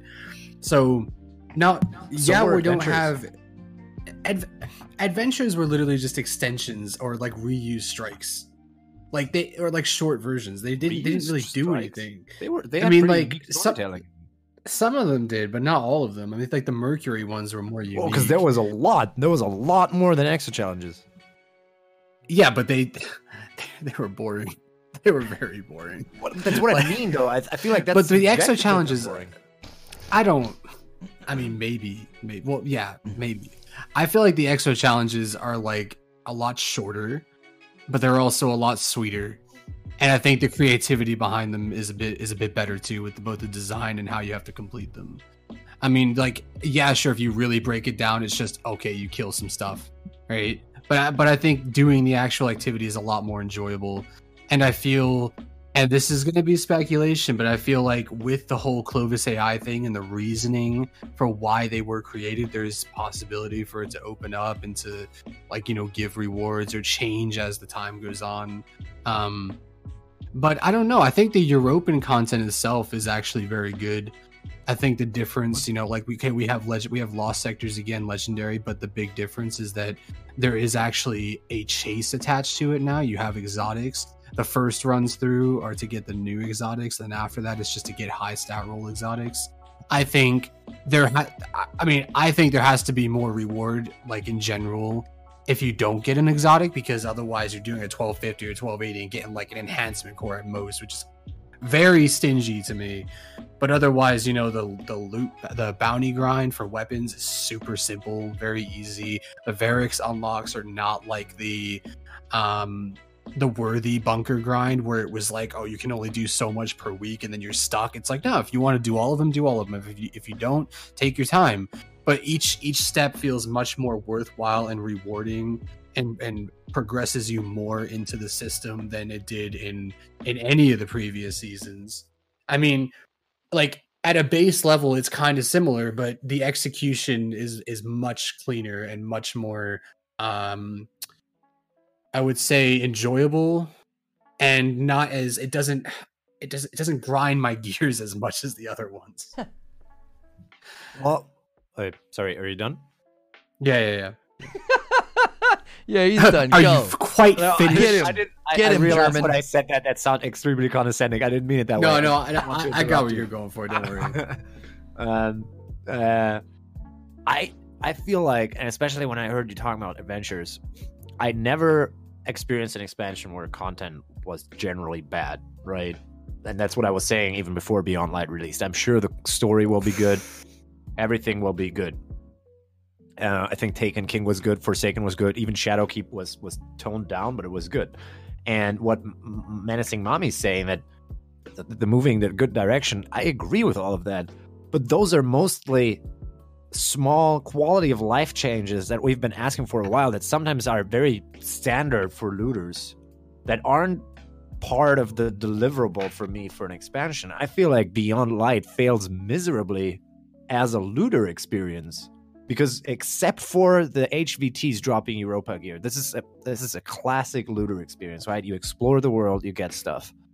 It's just more really good content, I agree but it feels bland ultimately. Everything Mm. feels to me very bland.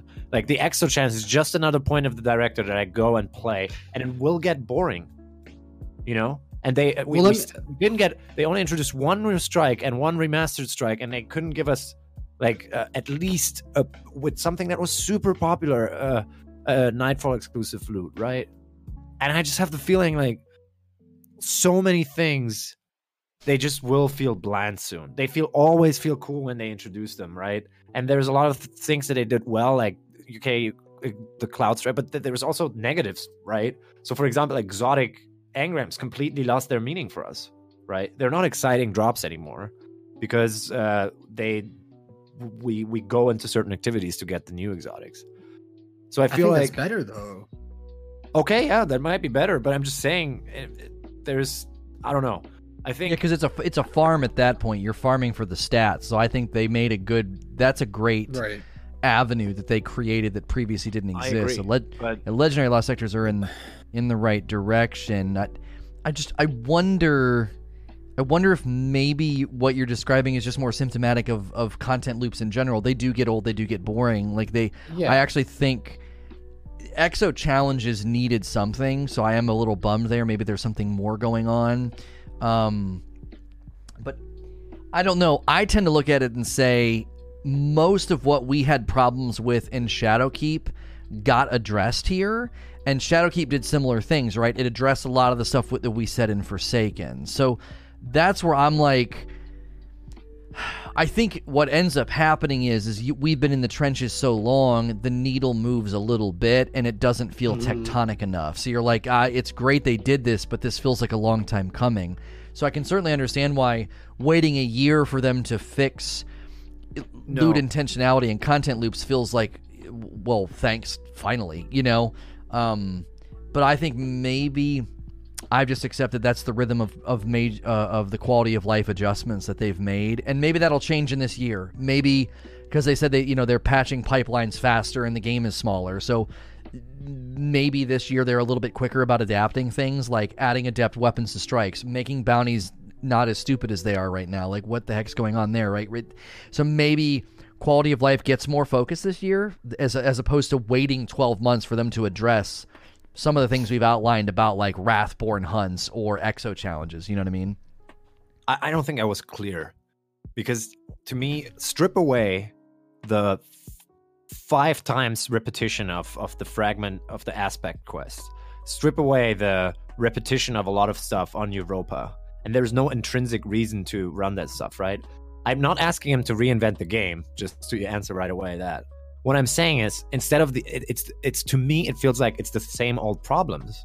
Instead of creating these exo challenges, why not put some X Nightfall exclusive loot in the strikes? Get way more value out of those, right? I feel like they're again wasting so much like effort that is ultimately not not going to be played soon, except for power. I feel like everything is so becoming so artificial in this game. You you play a lot of content repeatedly to unlock the vendor. You play a lot of stuff to get power, but you don't actually get loot. I think ma- majorly, I think it's yeah, that's what I'm saying. Like the, the story and everything that everything that's good. And I'm not asking to reinvent the wheel. I'm asking him to go back to things that they already did right with the Nightfall loot, right? Well, I mean, I'm not really sure like what what you want out of it then because I mean, apart from okay, yeah, I agree. Strike stuff they need to add in, but they said they're addressing that. They're going to be putting strike stuff in. Nightfall, same thing um that's a that's a playlist reinvigoration issue. And like maybe okay if you want more loot i i kind of get it. But to be honest i mean if you strip back any loop of it for any looter shooter it's going to be what's the point right? Like the only reason you play you do loops is to grind out what you want. I mean maybe there's a problem of okay we need a weapons 2.0 to make grinding out weapons better than just getting a certain set of rolls. Like we need you know more slots on them or something or you know you need to level them up or whatever. But i mean i'm not really sure what exactly is wrong with like what we're doing and what what the improvements are that they've made on it. Well i have i have one specific question for example lono sorry before i before you chime in. Mm-hmm. for example you praised cloud strike which is very surprising to me because cloud strike is the definition of a year one pursuit vanilla D2 pursuit. It's a yes or no. You get it, you're done. I don't think that's a very good invigoration with something that you criticized. Well, I don't I I never criticized that with respect to exotics because exotics I don't know how else you do it, right? Um Anar- Anarchy and 1K got criticism from me because I believe it strained the patience of the player and it exceeded the relevancy of the content. So, you know, three months later, you're getting your 1K or something. Um, and that's when they're not doing anything to reinvigorate Last Wish three, three months later. So, I, I actually have never said the binary you get it or you don't criticism with respect to exotics because there's there's not much you can do about that. The, the exotic is the exotic. And I'm open to, and I've always said this, I'm open to a variety of exotic delivery. There's exotics you get from the season pass for, for nothing. There's exotics that they hand you like Devil's Ruin. There's ones like Divinity and Xenophage. And now they've got these new ones, the ones that have sources for you to grind for the God roll on the stats on the armor. And then the Cloud Strike has an activity uh, source, similar uh, to a raid like with the Eyes of Tomorrow. So I actually have always been pretty accepting of a variety of exotic uh, delivery. So I don't have a problem with the Cloud Strike. I think mainly the issue is once a Cloud Strike, once you have it, then the only remaining value system is the high stat armor, which I do think, though, for most of the player base, that's probably kind of nice. Like, if they actually want to pursue high stat armor, they now have a, a base level funnel to do it in, as mm-hmm. opposed to, I guess, previously, there really wasn't a good avenue for high stat armor. I think Iron Banner funny enough, was the best place to do it, which was kind of weird. Um, yeah. So I, yeah. Like I think I well, understand that like raids. I, eh, but I think I understand the drop. Yeah. I think I understand where he's coming from with respect to like core activities maybe aren't getting enough love and they kind of fell by the wayside. But I also think there's also the possibility that Bungie didn't want to do a lot with Gambit Crucible and the Strike playlist because they wanted you focusing on Europa, and and and I think that's maybe why they're waiting to do adept weapons and strikes, and maybe they're waiting to do. Uh, they've not said this, but if they're going to be adding adept weapons and strikes, maybe they have plans for Gambit and Crucible as well, and they really didn't want any of the focus to pull away from by Beyond Light Look at all this dope stuff on Europa. Look at Europa change after the raid. Go get it all. We've made literally avenues for virtually anything you could want. There's an avenue for you to pursue it, and it's either on Europa or the Cosmodrome. I think that in their mind was the goal, and reinvigorating strikes or Crucible or Gambit may have distracted from that because most of that content's not new, and they've clearly decided to not invest in strikes like they used to. Um, so that's I. Go ahead. I, I was gonna say that's not me excusing it. That's just me trying to theorize why they may have kind of ignored core playlists in an expansion. And I think Light Leap's looking at it from a long-standing player perspective of like there are aspects of this game that are dying for an update and they didn't get an update. And so it, it seems like oh it's narrow. If i don't feel like going and running europa and going for europa armor what really is there other than the raid uh, and the europa guns? And i so I, I, I can empathize and sympathize with it's kind of been a long time coming for core playlists to get some love and here we are again spent $50 and they still got no love and you're constantly forced to go into them almost exacerbating the fact that they feel empty and pointless. Um, so I think I can understand where he's coming from in that respect. We touched on that today with Wrathborn. So go ahead, Greg. I was just gonna say, I think like okay, the core playlist didn't get much love, but one thing for me that became increasingly and very apparently obvious, and something that I'm really really loving, is that they have finally made it where you do most of your activities on the planet. Right? I have not spent more time on a planet. I've probably spent more time on Europa than I have in all the DLCs combined on any planet. I mean, excluding like playlist activities, Mm-hmm. which is great. I love the fact that now I'm not just sitting in orbit clicking around to do stuff, and I'm actually riding around, doing brigs, doing the Eclipse Zone, doing the Lost Sectors, doing the Empire hunts, doing the activities, doing the bounties for the guns. I'm not like I made a post a while ago that my biggest complaint about the game, the state of the game, like over as as in terms of design, was the fact that you literally just sat in orbit for 99% of the content, and you just clicked on things and went to it. Now, and I really hope that when they bring the planets out of the DCV, they give it the Europa treatment. A huge amount of the content is actually on the planet, and for me, that's a big invigoration of the game in itself. Hmm. Yeah, I, I understand all of that. I, I feel I think my point stands that I feel that a lot of the content currently is uh, rerunning the stuff for arbitrary quests, and I feel that some stuff that's being praised as a good change, like for example, the Cloud Strike, is I mean it's a genius move by Bungie because it's being praised. In my eyes, the way I see it is, before we got a lot of new exotics, so the knockout list didn't matter. It was still exciting to get it. You, you maybe got at some point the exotic you wanted, right? Like with the weapon. And instead of doing that, they created less exotics. They put them behind a like the, the cloud strike behind a basically yes no pursuit in an empire hunt, and removed any meaningful loot um, incentive otherwise, right? So now it looks like oh you go into the empire hunt for cloud strike, but essentially I don't know a lot of things got devalued for it. And uh, well, I mean, yeah, I- but I maybe, think you- maybe it's just not the direction I, I like to see the game go, which was already something I was expecting. But I'm just surprised it gets it gets so much good attention. I, Yeah, I think I think you're also you keep kind of ignoring though that the high stat armor is actually a really really good plus for a ton of the player base. Like that's that's a brand new avenue that previously didn't existed. Like armor, the Lectern armor, the, I'm sorry, the the the Dreambane armor was such a wasted loot pool. It was not. It was it was garbage. There was it was added and there was no way to pursue good rolls on it, and so it was just wasted loot. I actually think once that once you have the the cloud strike, especially because we have universal ornamentation, I don't I don't want to overstate it, but I do think the high stat armor pursuit in the Empire hunts is a is a plus and it's two birds with one stone. They're giving purpose to the the armor that is tied to Europa. They're repurposing content that we previously said was a bummer that they didn't repurpose, the Baron fights. So like I feel like that that's that's a ground roll double. Like they got two players on base. That's a good piece of content.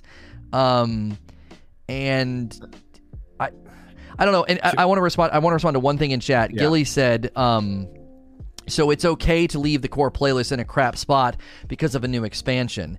You're really twisting what I was saying. I was saying that I could see a world where they said, we don't want to invest too much in the core playlist in the expansion. We can do that in year four, season to season. That'll bolster the seasonal contents, and seasonal mm-hmm. content feels thin anyway. And then the main focus in the expansion is the expansion and not the core playlist. So I- I'm not saying, oh, it's fine, leave them in a crap spate because it's an expansion. That is not at all what I was saying. I was saying that I could see a world where it just wasn't the focus. Uh, go ahead, Lightly.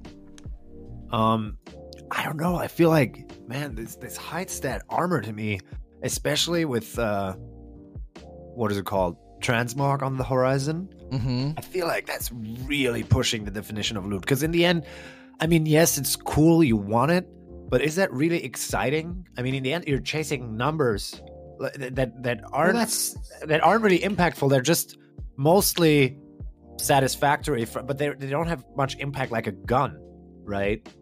And look at how little guns we get. So I feel like, oh, cool, yeah, we're getting high stat armor that should have been a. Pers- I mean, this is something they should have thought a long time ago. And honestly, if that's not a big change to me, that can send can suddenly get high stat armor because. Let's be honest. In most of the content, whether you, you have a 55 roll or a 65 roll doesn't really matter.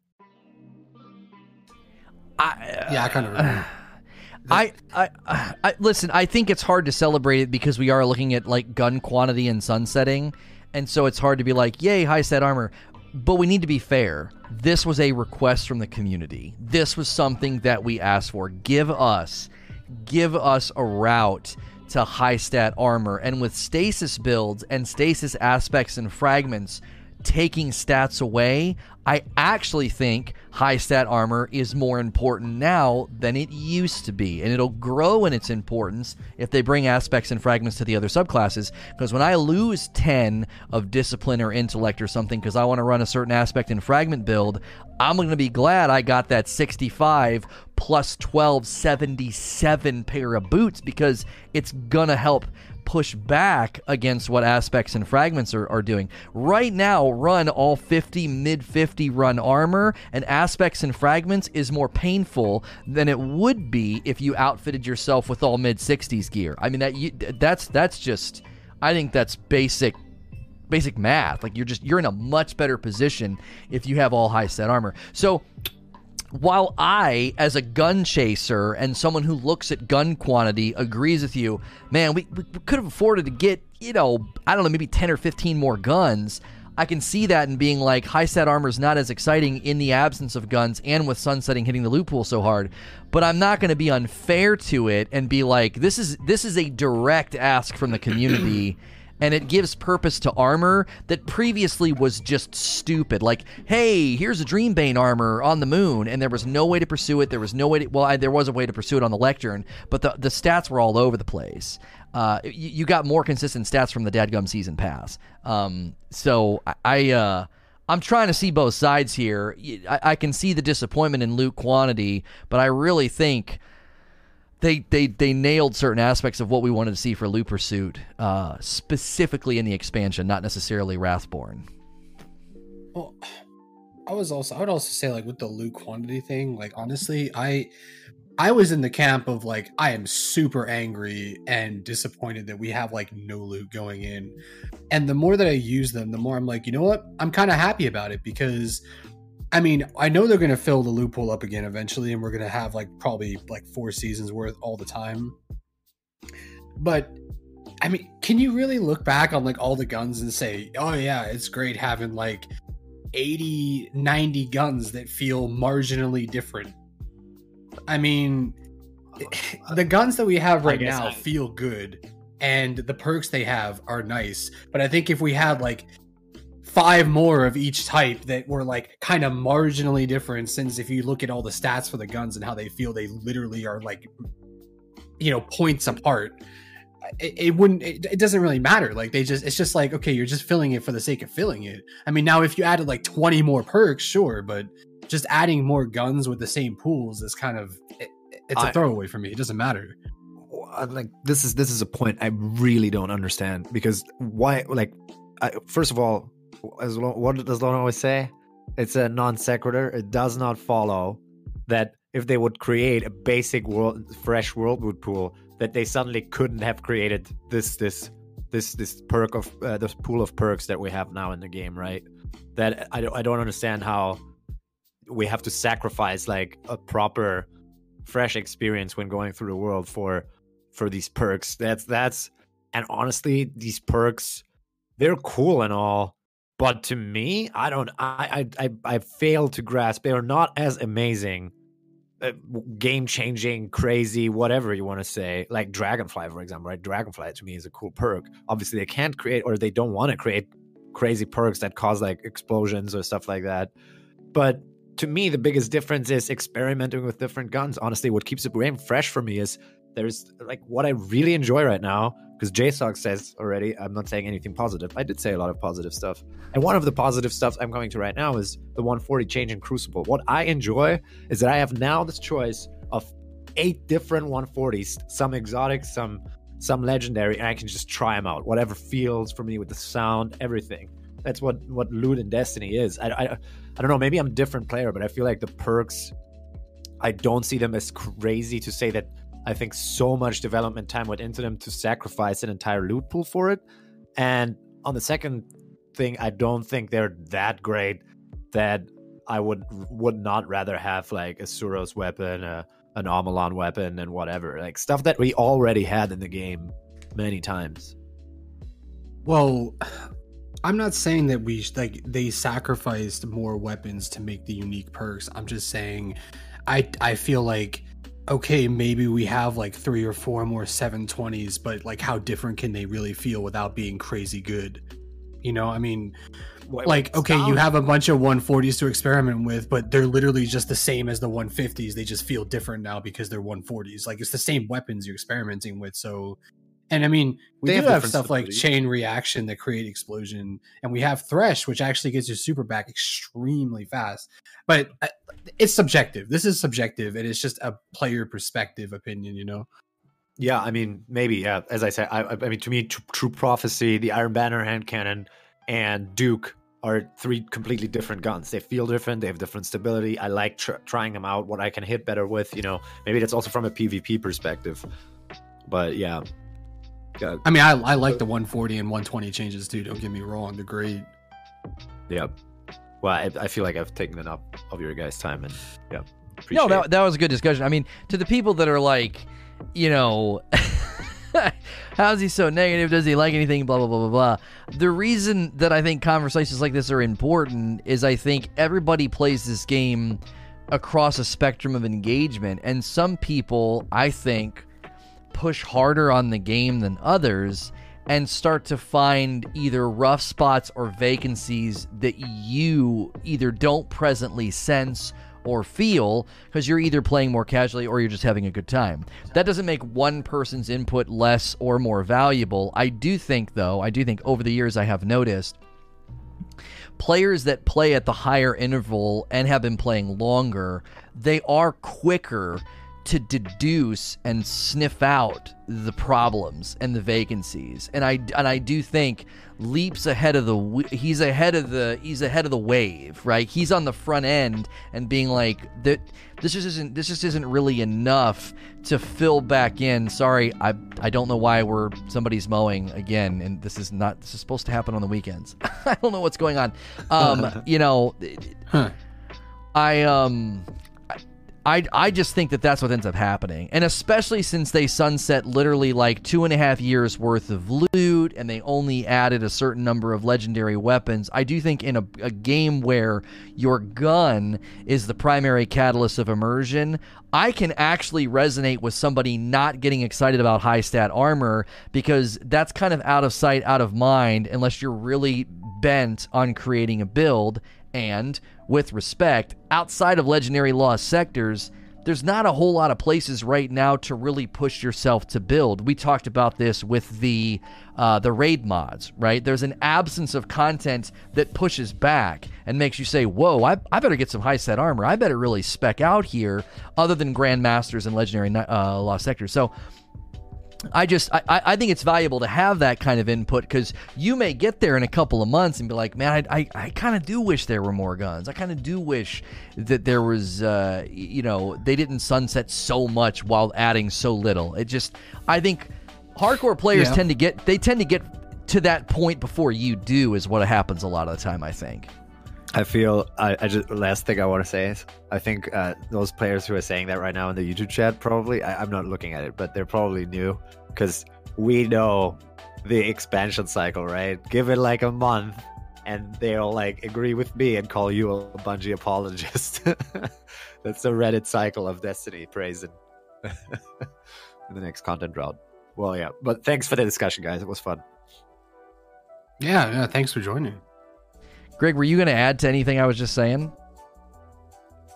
Uh, I mean, the only thing I would say is like I, you know, I'm I'm not a hardcore PvP player, so I, I you know I don't I miss that perspective, but I am a hardcore Destiny player. I mean, I do see the issues, but the way maybe the reason that I'm kind of like not as digging intensely into the issues is that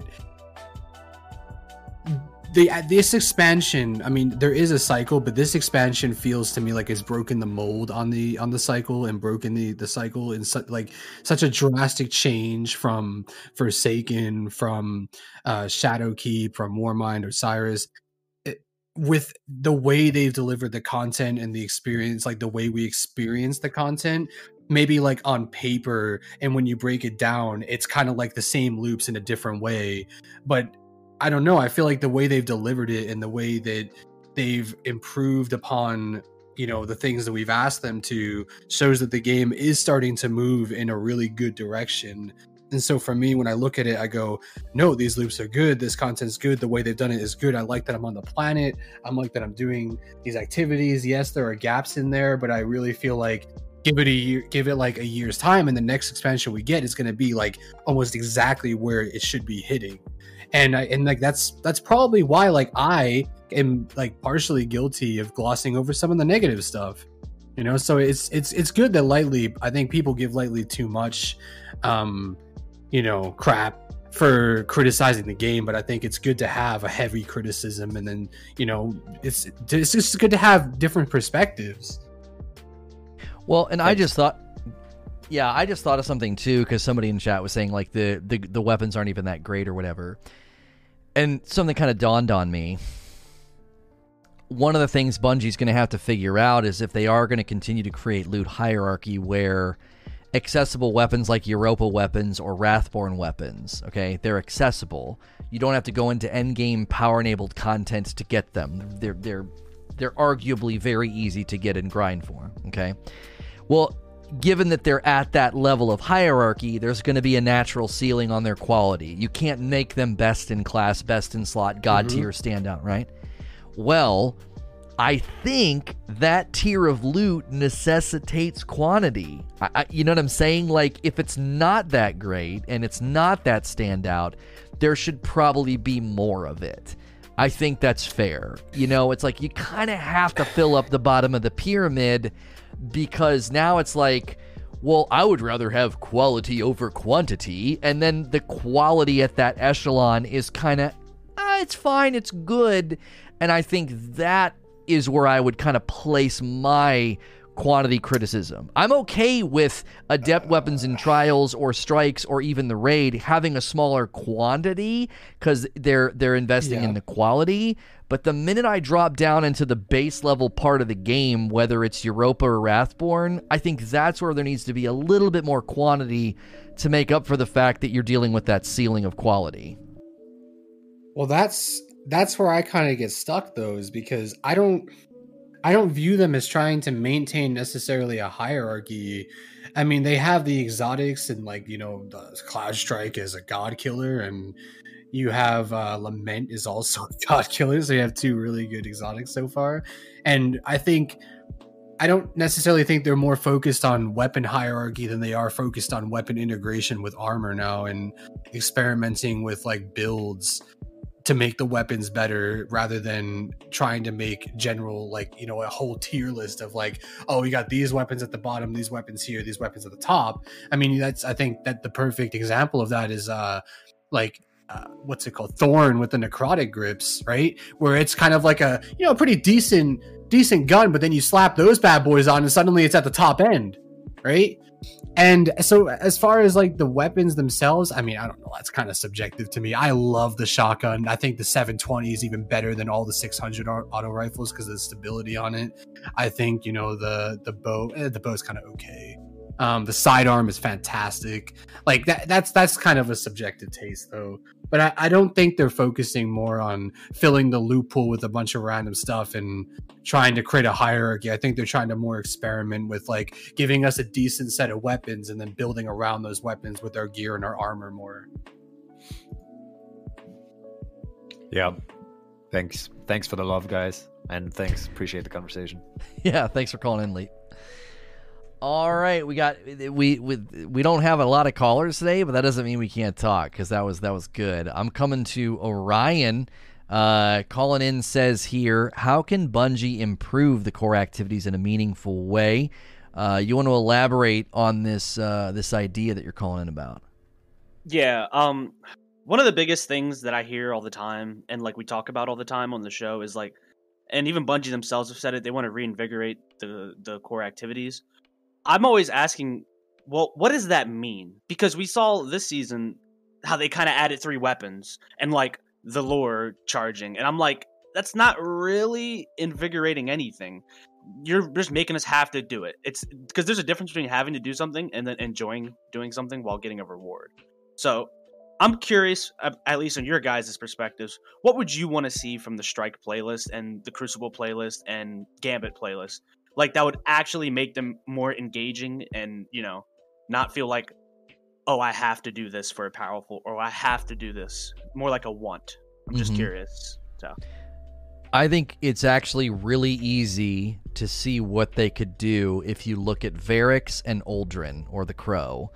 They need to at least hit that level of purpose and and like meaningful seasonal rank is what I would do. So you had like the sabotage rank with Variks, then you had the it's kind of like a rank with Uldren. You like unlock those different Mhm. things. You do that seasonally with all three of those gentlemen, and then you give them they have their bounties, and you give them some semblance of a loot pool with a directional way to get that loot pool. Um, I've always talked about doing it as a loot boon, where the more you rank them up, the more effective the boon is, and the cheaper it is to buy. Uh, you would have to reset their currencies in some way, or basically r- retire all the old tokens and say, hey, you can still turn them in for loot, but you cannot use them for this new boon system. And so then while you're running Strikes Gambit or Crucible, that currency's dropping to enable you to save up to buy the boons or whatever. So like they have to rise to the standard of all existing NPCs right now that are relevant, namely the Crow and Variks. If they're being overshadowed by their quality, then I believe that they have failed to be reinvigorated and they will just continue to be what I call they're being reused and not repurposed. So that's that's where I would look. I would basically take what we did with the obelisks and replicate that on each vendor. And obviously, you have that reset every season with different perks and benefits as you go. Once you max out their rank, you could have some form of vanity ornamentation, whether it's a ship sparrow, and then maybe ornaments for the guns you've been grinding for all season. Like if if Zavala had two guns that you've been trying to get god rolls for all season, once you max out your rank with him, you could earn ornaments for those guns. Like that to me is something that they could uh, they could refuel that every three months. You only need, I, I honestly think you only need one or two weapons and a resetting rank with perks along the way. Um, truth be told, they said they want to reinvigorate those playlists in year four, and I'm going to give them time to do that. I think maybe I got ahead of myself and thought, oh, they're going to do it with Beyond Light, and they clearly opted not to, while at the same time saying they had they have goals like adept weapons and strike. So they're clearly not done with the core playlist. Like yep that's it. The rest of the year they're not going to get any love. Um I, what greg what would you do since i mean right now i think we're all kind of feeling that part of um that part of vision casting from luke smith has not been realized just yet. No absolutely no it's i mean the strikes are very boring right now especially given they took out. I, I actually checked earlier. They took out seven strikes, uh, so the variety is very skint. Um, something. Yeah, I agree. We need to have something done with the vendors because I mean, you always have a vendor rank, regardless of whether it's shown or not. It's always tracked. Uh, they need to do something like give us tokens to farm uh, weapons or like you said give us ornaments even. I always i always like the idea of running strikes earns you currency and then you can turn in for like different levels of ornaments or like you can buy ornament sets from the vendor. Like you used to be able to do that. I don't know like i guess it was like a waste of resources to activision whoever at the time you used to have ornament sets during year one um for both for crucible and uh, the Vanguard. But I also think that if you have like higher tier stuff, I would love to have like I would so love to have fixed modifiers like the champion selection having to be fixed, but then giving us back our five of swords and being able to change the modifiers or you know saying okay if you're doing a 1280 these are the modifiers you can choose to do it. Or if you're doing a 1250 these are the modifiers you can choose but you have to have these champions in if they really want to keep the champions. Um, and then adding some kind of loot specific to that. Because having to do the same modifiers or seeing those like 14 modifiers in a nightfall it's just you know it's it, it, without any choice over what they could be you know and like you seeing you, you see the dreadful like oh it's a it's a prism modifier. It's like why, why do you want that? Like give me the choice. Like give me a selection that i can choose from that you think is suitable for a 1280 and then we'll talk. Hmm. yeah um i i find these perspectives interesting because my first thought with this new dlc after you know i experienced the raid and everything my first thought was man this chest at the end of the raid i'm what if they try and implement a similar system to strikes or like mm. something like that? So, for instance, like Greg was saying, you get a currency and you turn it for ornaments. Well, for instance, Lono, you always bring up how there's no way to, you know, individually farm class shotgun. What mm-hmm. if like they they had like a generalized strike pool, and at yep. the end of a strike, you could, you know, enter the chest as if it was a vendor and select, hey, the Xeno class, or mm-hmm. hey, I want a randomly rolled uh, whatever, whatever and um, I I feel like that could work too, in addition to the vendor refresh, mm-hmm. because then it gives a gives an outlet for all those tokens instead of like just saying, all right, we're just going to token slam at the vendor for all these rewards. So it feels more like, hey, I did a thing and I earned it. I immediately get a reward rather than having to fly back and forth and be like, all right, here, man, mm-hmm. here's your tokens. But this also brings me to my next question. Mm-hmm. So he he said that they took out seven strikes, so the list is very like small, and I expected that 100. percent Um, what I didn't expect was the entire lack of strike specific loot. I thought they could at least add one or two items, not even weapons. Like for instance, the uh the the redux of the Omnigul strike. The first time I ran that, I not gonna lie, I was kind of really hoping I'd get a grasp from Malok or something. Because yeah. it's like, I mean, it's it's not I don't want to say it's not hard because I have no idea what it entails, but it's definitely not out of the realm of possibility. I mean, we've we've seen it been done before, mm-hmm. and and with the new strike, the Glassway, that's another moment they probably had a chance to bring back something like the Imago Loop or something. Like there's there's chances for them to do these things, and I'm hoping that they do them in the future. But I also have to question why they didn't just do it in the first place. You know? Yeah. I one of the reasons I think they've they're moving away from strike specific loot is they're that's tied to them moving away from quantitative strike editions. So they added, you know, the one the one strike, well basically two, Glassway and the and the Omnigul Redux as you called it. That would mean out of all the rotating ordeals, only two would have, you know, new drops or whatever. So that's probably linked to that. They've they've clearly deprioritized New Strike Edition, and they've prioritized more um, what Wish You Luck described as prop up content, content that can be kind of propped up, rerun, and grinded for loot. Wrathborns is probably our best example of that right now. It's just prop up content. It's in, a, a significant portion of it takes place in the public space. Um, uh, forges were prop up content. The uh, contact public event and the tower public event. Those were prop up. You just throw it into an existing space. Um, and I think that's the shift because they get more capital out of that bandwidth. Uh, the the time and energy that it would go into making four or five strikes is probably pretty significant in comparison. And Yeah. even even then, four or five strikes, you're you're not going to get a ton of bandwidth out of that. I actually think what what they do at the end of the raid is great. I still think if you tried to bring that to strikes, one of the reasons I go with loot boons is because that can trans that that actually can work in all three playlists. That can work in Gambit, Crucible, and Strikes. What it does is it influences your drops at the end because there there is no chest at the end of Gambit and, and Crucible. Yeah, I was thinking that too, and I was like, well, maybe I don't know. They could just pull up a vendor page or something, but I don't know. They just have to find a way to make me like, and, and I don't say me like in like actual me, like the community, like because I feel like when I run strikes or I run Gambit or Crucible, I Mhm. never feel like I'm actually achieving anything. I feel Yes. like I feel like I'm just sitting there to get like the carrot on the stick, and then after I get the carrot, you know, why would I keep chasing an empty an empty Right. stick? You know what I mean? It's like Yep. I, I I don't know. I feel like if they're gonna add like at least like if they're gonna add like only like one new strike and then one you know remade strike, however you want to call it.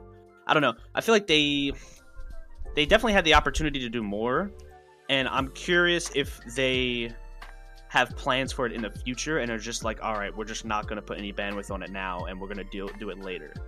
But I mean, again, whatever like like the the Wrathborn hunts are not a direction I like personally Mhm. because like I said um in my Q&A question earlier, it's you know, I I can finish a Wrathborn hunt in 30 seconds, but then I got to spend 30 minutes in strikes. Like right. it's like it's it's like it's like you said it's heavily imbalanced, but like if they can make strikes more fun, maybe I wouldn't be as annoyed of having to spend 30 minutes in strikes if I could feel like I'm making meaningful progression. And like you said with the vendor idea, I feel like that could be a really good way to figure it out. Like they they need way more ornaments and even if they have one or two weapons every season, you know, that could still be great. Like like I remember people chasing Eyasluna in the Crucible and that was one gun Mhm. and like people lived in the Crucible for that gun. And so like they, they they could definitely do it and that's what I'm hoping they do based on Luke Smith's promise for reinvigorating all of the core playlists. mm-hmm. So that that's kind of where I'm at.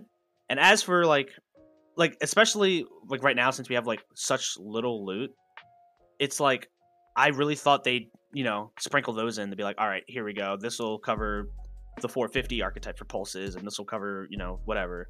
But Mhm. I'm I'm I'm just I'm not upset there's a there's like a lack of the loot, like because all the loot I actually really enjoy. Like I've actually been having a lot of fun with all of the roles I've gotten in this in this expansion so far.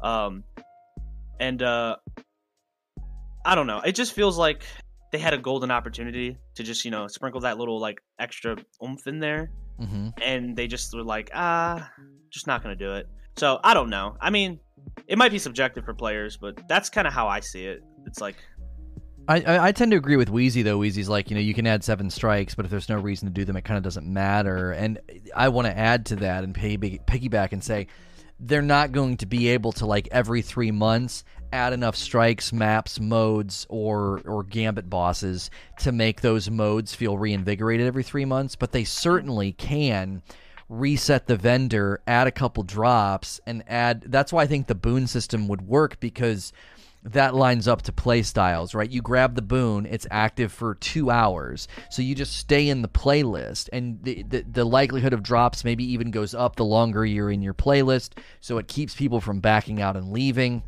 And then the further along you get in the season, the boons are more effective and better or cheaper, whatever. So you get that sense of kind of when we invested in the obelisk, it made Sundial more rewarding, a similar idea.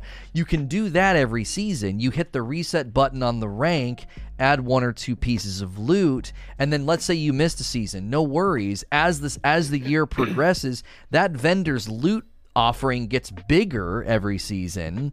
And you know maybe for an entire season you ignored strikes and all of a sudden you boot up next season. You're like oh wow there's there's three or four guns in here i, I haven't even taken the time to try to get. Like it actually works really good for the a la carte method that we're in right now. Because I just don't see them every year or even every season coming up with actual content to make Gambit, Yeah, Crucible, yeah. and Strikes, you know, meaningful. Yeah. But you can certainly add loot and rank. Like Yeah. that's that's what's missing. And like you just reminded me actually. Um, so I don't know if there's any D1 veterans around, but back in D1, I, I think it was after you ran one or two strikes, you would get a buff, and like it would say as long as you're in the strike playlist, you have an increased chance. I think it was for like legendaries and exotics or something. And it well, it gave you more XP because that helps you roll over your Vanguard rank. Yeah, it, it, it was it was a buff from just being in the playlist, and that was really like I remember spending so many hours in the playlist during like the Taken King era because of you know the, the loot. It's like oh I have an increase, you know it's like oh, the, oh it's Taniks strike I might get the cloak of Taniks. You know I had like reasons to get a little excited at the start of each strike and hearing the dialogue, but I mean like your idea is pretty much an extension like like an evolution of that which i really like. It's like yeah we can use this boon. We can get we can have like intentionality when we do these things while we're like also completing something else like something like a wrathborn hunt or something. So it doesn't feel like i'm only doing this for the wrathborn hunt. It's like oh yeah well i can also try and get the, a good roll on this uh, cloak or, or, or sorry not cloak this piece of armor or this this weapon you know? Just give us more reasons to want to do it. Like Yep. we we already know we have to do it in some degree. We just now want to do it, and I feel like that's mm-hmm. the disconnect we're missing. So I was gonna let I was gonna let Greg respond because I don't. I Yeah, think you yeah, maybe had something to add. No, yeah, I mean, I was just gonna say, I I agree with the boon system. I think we still should have some kind of passive currency, some kind of passive investment to show, like you know, that you've been doing the strikes and that you've been investing in your rank, like to have like some kind of ornament or maybe a shooter or something like that. Um, because honestly, like especially the system right now where they, okay, they gave us new armor, but like you have to do the weekly bounties, and then you can do that once for one piece of armor per character per week, hmm which is yeah, that's pretty. and that means you got to do it three times. You got to do each one on each character every week, and you got to do it for five weeks. That's like that's like a literal D one unlock thing. You know, the classic time gated. Yeah, it's I it's escalation protocol. It's escalation protocol. It's It's- time yeah, gated armor armor drip feed. Yeah. It's like, uh, oh, you want the Polaris Lance? Here's a five week quest. Like, yeah. I- just why would you do that when you gave us such good direct loot paths with Europa? Well, as you're as Yeah. you're describing Strange. the like the the the ornaments or whatever to grind for, if you took that that menu that Variks has for sabotages and you have like tier one, tier two, once you do all those, that bottom rung, the the top two rungs are going to help you throughout the season. They make things cheaper, better, more effective. That bottom rung could be all of the cool vanity items or whatever. And again, it's all currency related. Yep. So now I have a vested interest in ranking up Vanguard. I'm and, and I'm it's not just loot. It's that it's that multifaceted grind. I'm chasing loot in Vanguard while also getting currency to level up and get those benefits and perks. And then at the bottom, I get my Exactly. capstone rewards. You would probably see people who ordinarily don't grind Gambit and Crucible do it for the completionist aspect of they're maxed Yeah. out. I get their cool stuff. I did it for Carminica. I, I could see people doing it. Yeah. Like, my I- thing is, I-. I was just say, like, yeah, I, I mean, I hate running strikes more than anything. Crucible, you know, you can have a bit of fun even if you're bad. Gambit, it's much more manageable now because it's only lasts like three minutes. But strikes, cool. I do the weeklies and then I'm out. If I had like a grind like that, I would love it. That'd be great because it would give me, as somebody who's a hardcore, it would give me stuff to chase for my collections. It would give me stuff to chase that's just more unique, and it would give me a reason to run the playlist outside of just a single power like pinnacle every week. Yeah, I mean, honestly, the the way I'm like my thought process right now is like, I mean, because people always say like they don't reinvigorate the strike playlist because it's not monetizable because of you know free to play, and I kind of disagree with that. There's plenty of ways you can intelligently make people want to do strikes that you know also and then you know profit from it. Perfect example you brought up the Variks system. Imagine if like in, in, in the Variks system on the last level there were like like there's say there's like I don't, I don't know seven or eight perks and like four of them are like just like their normal ones but then four more are like for season pass holders and they get a little bonus. It could be like an extra like an extra legendary drop or something like that. Just give like little things here and there to make it not feel like a waste to be like all right we put effort into reinvigorating these this content and you know adding these weapons in exchange players are going to want to get the season pass so they can get more of these new weapons. Or they can play for free and get them at a slower pace. You know what i mean? Like there's a way to do it in a way that Well, complements the free player while also making the the the te- what is it ten dollars for a season? Make make Yeah. it make it feel less of like oh i just paid ten dollars for the same thing as this free guy. Well i mean you're getting like for instance we talk about the extra perk thing. Um i'm actually okay. I, I actually like that because it it, it, it kind of gives your gun basically two different versions of itself. So but i would, but what i would like to see is maybe have like instead of just one column having double maybe like add like two columns that could have like an additional perk. That would be kind of cool. I don't know there's ways they could definitely do it. I just feel like people are just quick to say that they don't want to because you know it's not profitable it's definitely profitable to just to be smart about it so the most basic evil way they could do it is to say, here's a really nice looking set, but if you want to buy it, you got to get rank 50 with Zavala. No, but no, that they did that with That his be they did Yeah, that I with mean, his shit. that would- That's fine. yeah that, that would That's work i mean it's like uh, like, yeah, you yeah, either it work could really work. hard, get it for free, or get the season pass and have an easier time to it. It's the same thing with the with the seasonal exotic. You buy the season pass, you get it immediately, or you can grind up to level thirty five and get it for free. You know, it's people. no, I, no, I don't know about that. I don't know about that. I think No, if there's a, if no, the, I you think if can't, there's I a, can't do that because people will always take the free route. Yeah, I was just using that as an example of Right. like how they've literally done it before. like they they just have to do it in a way that doesn't seem as like I don't know, scummy or like advantageous or some sort. I don't know, but there's there's definitely plausible ways to do it, and I feel like we should be having conversations probably about how they can do it in a way that makes the player feel valued.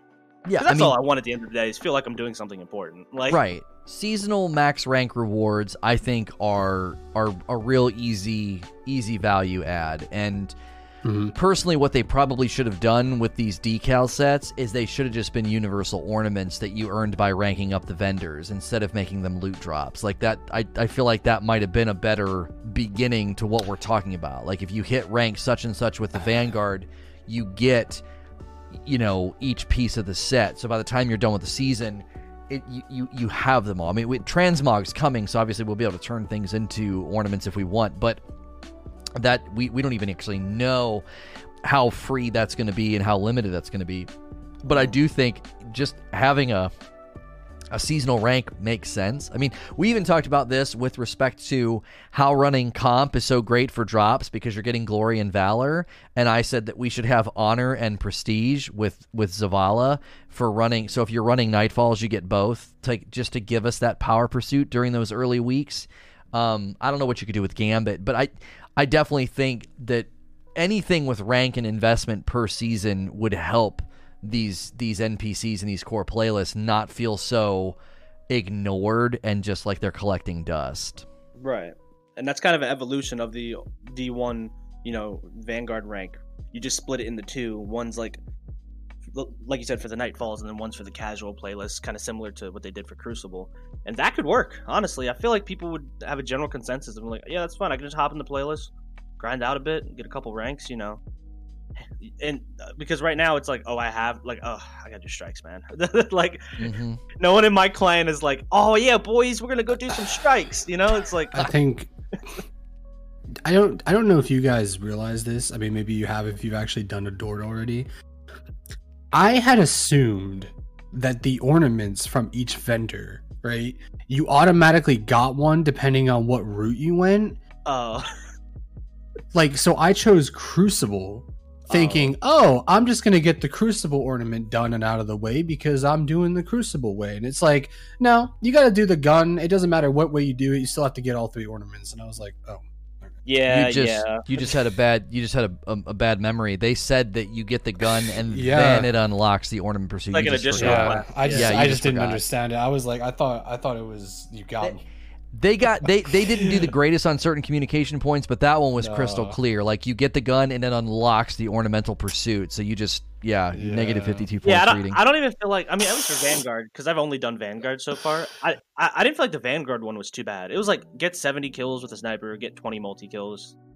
yeah. And that was kind of it. And it's That retroactive. Like Yeah. it wasn't. Yeah. Yeah. So I mean, when it comes to that, they uh, one of my other complaints is like they could have definitely did more for the ornaments. I think because it's like. So from what I can tell, it literally just changes the pattern on the blanket wrapped around Yeah. your glove. Yeah. That's- So I'm it- like- it does. Yeah. I'm like, oh, you could have like, I don't know, put Zavala's shoulder piece on the stock or something. I don't know. You could have did something fun. I don't know. It just felt like they were like, all right, well, They just This- wrapped a banner around it. I was like, when, since when did Gambit have a banner? Like, yeah. yeah. I mean, All right. Well, I'll tell you what. We're at an hour, and now we're Okay.